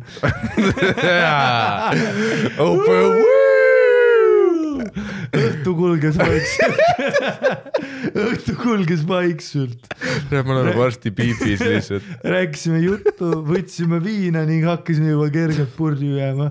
mõne aja pärast olime üsna täis juba, kuskile tõmmati välja uus pudel viina, uus pudel viina. ja siis see sõbranna, kelle kaasa võtsime, ütles, et tal on ravimeid lolli ja täispeaga tuli idee, et poh, proovime, kas mõjuvad, tegemist oli üsna tugevate raustite ja antideprekatega. vana hea pidu, noh. võtsin siis mingi kaksteist tilka rausteid, sulgudes üle soovitava koguse, et noh, saad aru küll. ning kaks antidepressanti sisse, vähem kui soovitatud. alguses ei tundunud midagi, järgmine hetk mäletan, kuidas teesklesin põrandal ujumist ja olin veendunud, et olin Neemo. no tead küll noh, nagu ne-, Neemo selles mõttes, et sa ei kadunud või ei see keel, noh kala, vaata ta ujus põrandal, ah.? kalapoeg Neemo. jaa, aga kalapoeg Neemo kadus ära, ma mõtlesin, et see on nagu sügavam. kui sügavalt sa ootad, ta on kuusteist nagu no enam ei ole äkki. Kell oli juba palju ja järgmine päev pidi kooli minema. see sõbranna, kelle kaasa. pakkisime telgi kokku kell seitse. see, sõbranna, kelle kaasa võtsime, läks diivanile magama, ma mõtlesin, et ma küll maas ei maha tagada, muidu upub ära. ja istusin, ja istusin diivani nurga peale, siis ta ütles, et mis sa seal istud, tule teki alla. mulle ei pidanud kaks korda ütlema ja läksin tema kõrvale siis läks asi lappe, süda hakkas nii kõvasti peksma tänu tablettidele, et üle kere käisid valulained. ta kuulis mu süda peksmas ja üritas rahustada, no sa võtsid rahusteid ju. järgmise asjana. ei, ei, sinine vilkur, sinine vilkur tuleb Lasnamäele. ei, sa suutsid selle veel solvavamaks muuta. sinine vilkur, sinine vilkur Narvas pole, sest seal on miilits, noh, noh ei sinna.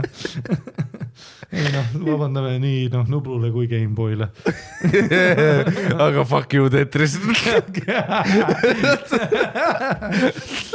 noh, need kõik need teised kutis ka, need teised miinused, noh, seal on see noh. kui see episood välja tuleb, siis me peame Eestist kaduma. aa ah, jaa, jaa, ei sest et jaa, Viis Miinust tuleb, mis nad teevad, kuradi lahutavad meid. mul läks liiga kaua, et aru saada. jaa, ma tean jaa. mul oli korraks no,, mida mitte saada. ma ei tea, vot.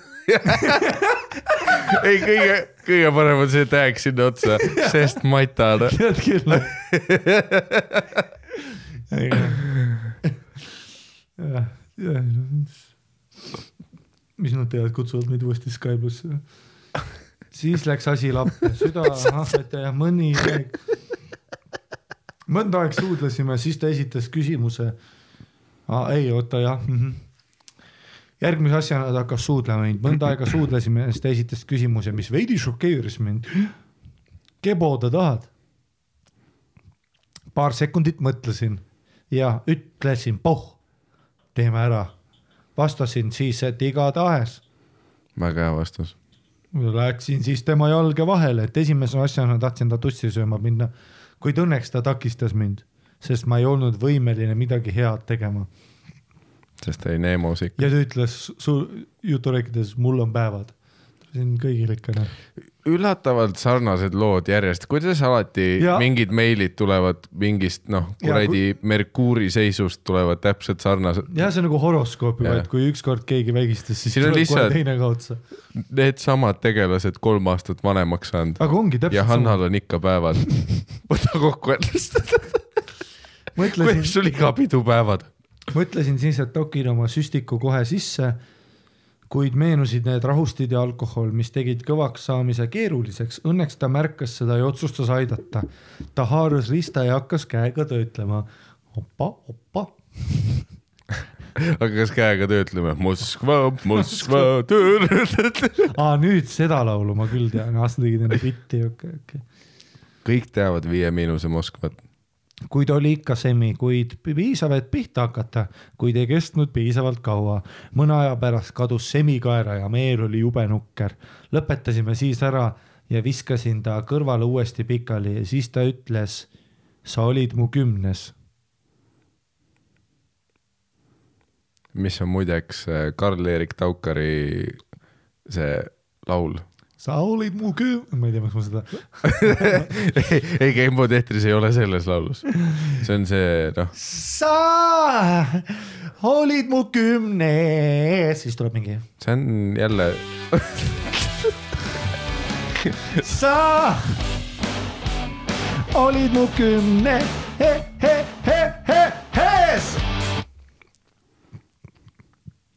mällis peaga mõtlesin, et äh, nice, ilus, mällis peaga mõtlesin, et nice, ilus number. hommikul ärkasin ta kõrval kell kuus. pane tagasi. sama kell ka, hommik kell kuus. jälle kell kuus. telgi panime kell kolm kokku ja siis kell kuus tuli buss ja, ja, ja Hannal on päevad. sa olid mu kümnes. telk läheb kokku. munn ei lähe kõvaks.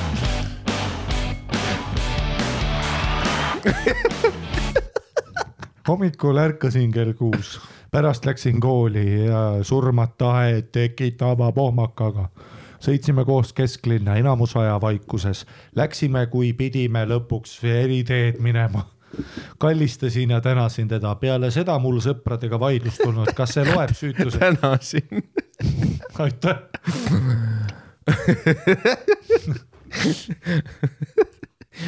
aitäh teile. aitäh sulle.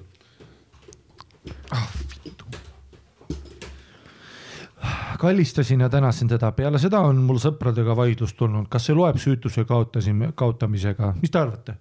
Ja see oli esimene ja viimane kord, kui mingeid tablette alkoholiga koos. peale seda juhtumit üritasin teemat arendada, kuid ta ei võtnud vedu, ei pannud talle pahaks ka alguses ei julgenud ma oma sõpradele rääkida, kelle korter see oli, kuna tegime seda nende diivanil, aga hiljem tuli välja, et sõbranna oli ise neile rääkinud järgmisel päeval. pahased nad polnud, kuid lühikest aega vahetasid nad korterid. okei okay,, tule, kui dramaatiliseks te lähete mm. -hmm. Kas diivan oli verine või? ja nagu Jesus Christ, kui ei olnud, siis miks me korterit vahetame? jah.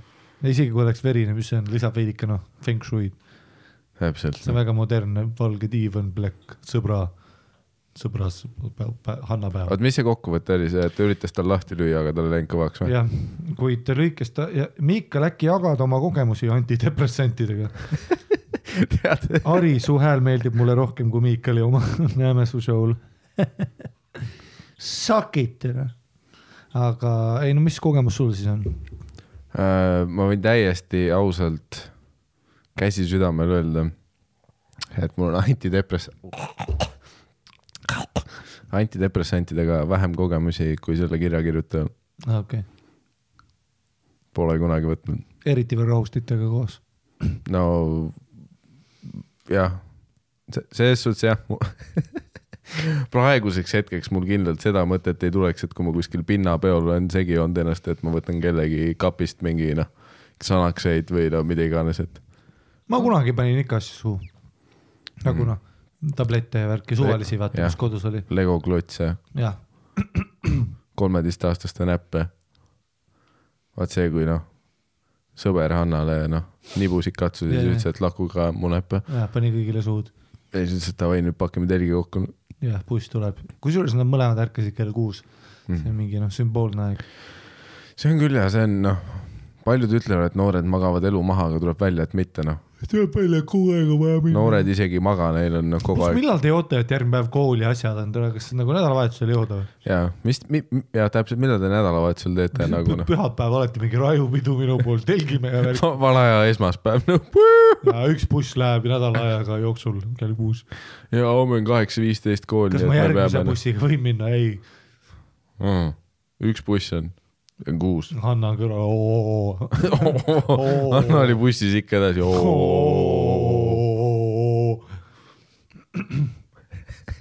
väga sarnased meilid. pluss see ka, kes, kes see ütleb seda, kui sa oled noh, veits mingi tüübi peenist peos hoidnud ja siis ütled noh, lõpetuseks, sa olid mu kümnes.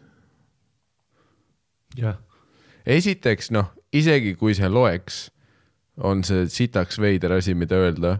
nagu noh, isegi kui ta oleks päriselt keppinud ja siis lõpus öelda, et noh, sa olid mu üheteistkümnes, see on nagu noh, ja, ja siis tätoveerid. ja kas ma võidan midagi praegu või? ja tõmbad vaata jaa. selle jälle selle vaata, kui viis saad täis, sa tõmbad risti viienda vaata. kui ma tasuta kohvi ei saa, siis mind ei huvita, mitmes ma ja olin mis sa praegu. oled boost'i kuradi litik või? iga kümnes vittu, see loeb. kas ma ostan Jyskis patju või? iga kümnes tasub. kuradi statistikat sa minuga jagad praegu noh. ja, ja, ja, ja, pluss noh, see ka, kui ta ütles selle peale, et sina olid ta kümnes, siis mis need esimesed üheksa olid noh, see, et ta hingas kellegi peenise peale ja kellegi noh, bussis oli mingi tüübi kube perse vastas tegid noh. Tony Hawk'is Horse'i. sa olid mu jah kümnes., mis need eelnevad üheksa olid, kui noh, kümnes on see, et sa korraks hoidsid tüübi peenist käes. jah.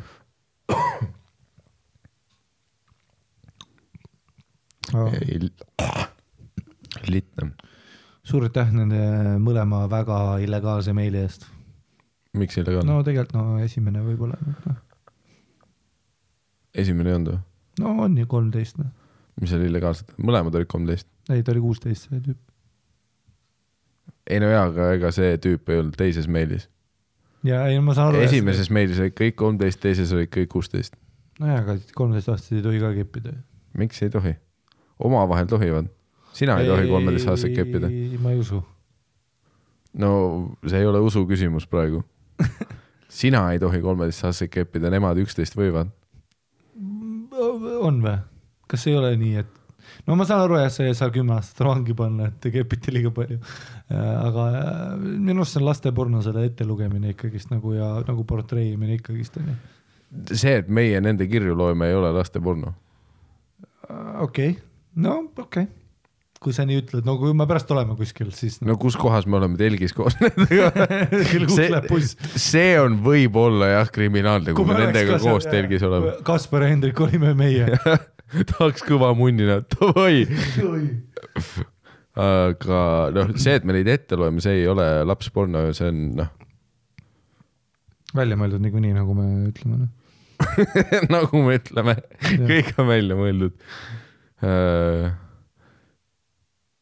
Selles suhtes noh, jällegi ma ei tea mitte sittagi, mitte sitastki onju, aga see ei ole lapsporno, minu arust, ma arvan. ei, sinu sõnul, nii et noh, kohtus oleme, mina ütlen sulle. ma ütlen Mihkel. kohtus ütleme, see oli mu kümnes no.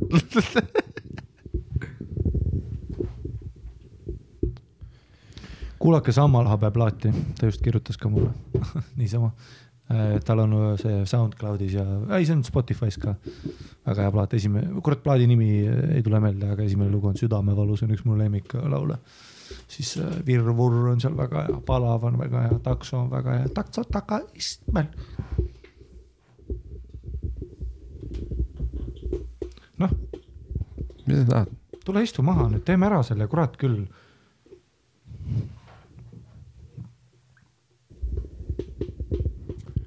üritan istuda, sul on siin noh, kuradi mingi basaar käib siin. mis sa tahad? laud on mingeid asju täis, no pa, pane mingi Viie Miinuse sinine vilkur või midagi ahah, kas neil Viie Miinuse sinise vilkuri instrumentalit on või? pane see Moskva instrumental äkki. ei, sa pead Moskov kirjutama ja instrumental äkki või? Pole muidugi aimugi, mida see annab meile, aga noh. aa jaa, see on see Viie Miinuse Moskva Äh, mis me teeme siis, patreon.com, kaldkriips tussisoojad, shout-out'id lähevad kõigile, kes on rahad üle kandnud. Agnes, Alex, Alex, Alo, Alvarez, Andres, Andra, Andre, Andres, Andri, Anette, Anett, Anette, Anette, Angeelika, Annabel, Anne, Anne-Gret, Anne-Mai, Anne-Greta, Anni, Annika, Riina, Armin, Artur, Artur Ave, Petula, Brigitta, Kristi, Grüüna, Tanel, Diana, Eero, Egert, Elerin, Elisa, Elizabeth, Elli, Ello, Emilia, Erko, Erk-, Erki, Erki, Ester, Etel, Eeva, Eva Normaalne, Evert, Friisiga teenindaja Gert. Grete, Grete, Stiina, Guido, Bonbon, Hannes, Harri, Aina, Hele, Helen, Helen, Hendrik, Helen, Herman, Herman, Ida, Inge, Ins, Iiris, Ivo, Jaan, Jako, Jakob, Jakob, Janno, Janvel, Jette, Joela, Johanna, Johanna, Joonas, Joonas, Joosep, Joosep, Jorgen, Juan, Juan Pedro, Juan Pedro Juan Pedro, Juhan, Julius, Judit, Judit, Jänks ja Jürgen, Jürno, Kaido, Kairi, Kairi, Kakali ja Kaarem, Kaaren, Karin, Karl, Karl ja Karl, Karl-Erik, Katariina ja Katre, Kaupo, Keter, Keit, Kelly, Keenelt, Kennet, Kennet, Kent Kertu, Klea, koeraga teenindaja Kristel, Kristel, Kristi, Kristina, Kristina, Kristin, Kristjan ja Kristjan ja Kristjan, Kristjan, Kuesta, Koomasika, Kärt, Kärt, Käti, Kõivakütt, Lelu, lambi vend, langevarjur Paul, Laura, Leanika, Leiu, Liis, Liis, Liisu, Lill, Kaba, Liise-Lotte, Liisete, Loora, Leki, Rekamees, La Maria, Mai-Britt, Maia, Manuel ja Marek, Marge no nii, go. Margot, Mari, Mari, Marielle, Mari, Mario, Marko, Marko, Marko, Marlen, Martin, Martin, Martin, Max, Mac, Kristi, Merlin, Mikael, Mustonen, Mikk, Mirela, Mirko, Moona, Muffin, Mõisnik, Mahla, Nikolai, Neublu, Onni, Oskar, Moissi, Paul, Paula, Paula, Paustna, Clarity, Puukur, Raiko, Raili, Rait, Rait, Raits, Rafael, Rasmus, Rasmus, Raudo, Raudo, Reivo, Taavi, Rene, Retakas, Vi har Risto nüüd teeme koos, aga pohhui, nii nagu tuleb. nüüd läheb. Rivo, Robin, Roger, Rünno, Sabasteta, Kass, Sander, Sander, Sandras ja Taanikas ja limonaad ja purusass. Siim, Siim, Siim, Silver, Silver, Siivar, Saarimaa, Sten, Erik, Sten, Hendrik, Stiina, Strõbur, Sepp Põkker, Savi, Tambet, Tartas, Maum, Teetin, Praiseo, Fakus kus, Tiigri kutsu, Timo, Tommi, Türase, Hele, Triinu, Ursula ja Veiko, Veiko, Viktor, Vitun, Virolainen, Viivika ja Volts, Xenoter, Musikis. aitäh kõigile meie Patreoni toetajatele. aitäh kõigile, kes rahad üle kandsid. Patreoni osasid tuleb rohkem kui kunagi varem. ma ei tea, karantiin on praegu, noh, ma ei tea, mitmes episood see on, ma ei tea, millal see läbi on. ma ei tea, kas see üldse kunagi läbi on. see aitäh teile, Patreon. meil pole keikasid ega raha üldse. vaat paljud arvavad, et Viie Miinuse Moskvat on kerge teha, aga tuleb välja, et see on üks raskemaid äh, biite. oo oh, jaa, see on üllatavalt väga intens. Telgis näppu ja hei, hei, hei. aitäh äh, veel kord, Patreon, suhkruemmed, suhkruissid, rotid ja mis see keskmine on ja ärge unustage, et kell kuus läheb buss. äh,? mis, mis ma panen selle Phil Collinsi või, mille? või mis ma lõppu panen, vaata. oh, kurat, ma ei teagi noh. me oleme sellise Viie Miinuse laine peal praegu. ah, ei noh, pane, pane Viie Miinuse sinine noh, instrument.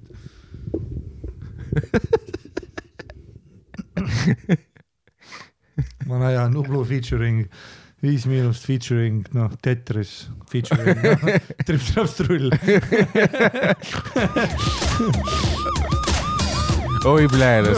sa tead, kui Põlva ööklubis Life Viis Miinust peale tuleb see lugu, see lugu, One.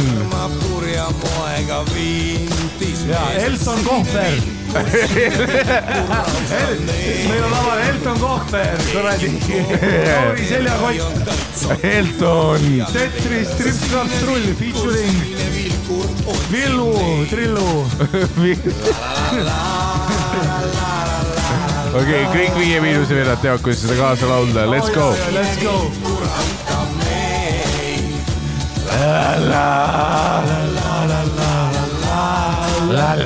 sinine vilkur, sinine vilkur, Lasnamäe.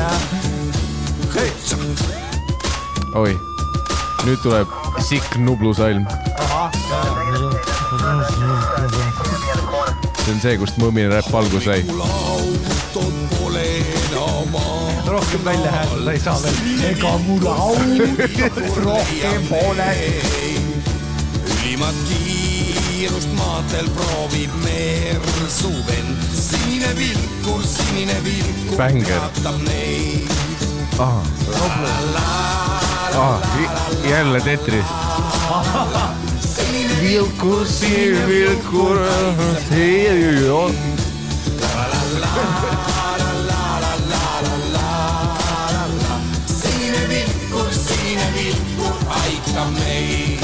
aitab neid. soolo. tere, sa oled telgis. Elton, ahah, Elton, Elton oma kitarri peal, see noh, Elton on tuntud oma saksofoni üle õla soolode poole. rahutult triipu tõmbab paaris olemas selg. sinine vilkur, sinine vilkur. karistab neid, karistab. magusat juttu tõukab klubis laag. väga sarnane aluspükse lauluga tegelikult. aluspükse, aluspükse pole vaja. see on suht one hit wonder onju. sinine vilkur, sinine vilkur.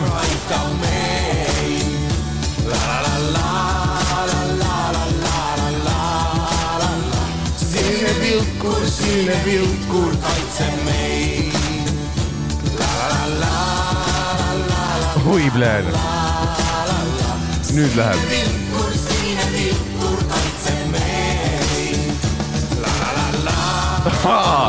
Once again, motherfucker yeah.. hoiatab, see on. kuues kord veel sinised,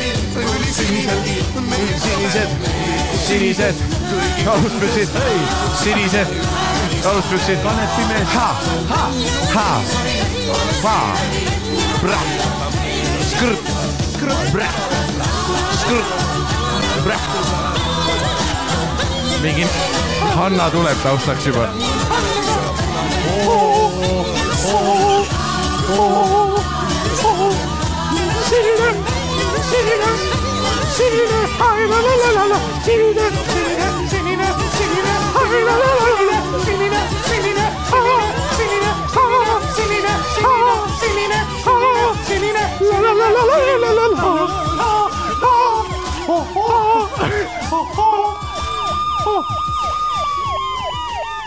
tere, peo lõpus tulevad alati mendid panevad kinni selle sita, aga tead mis? Sasseno ei peatu kunagi. jäi, jäi, jäi, jäi, jäi, jäi, jäi, jäi, ainus jäi, liikme nimi, kelle me õigesti ütleme. kõik tegelased siin on välja mõeldud, see podcast on välja mõeldud.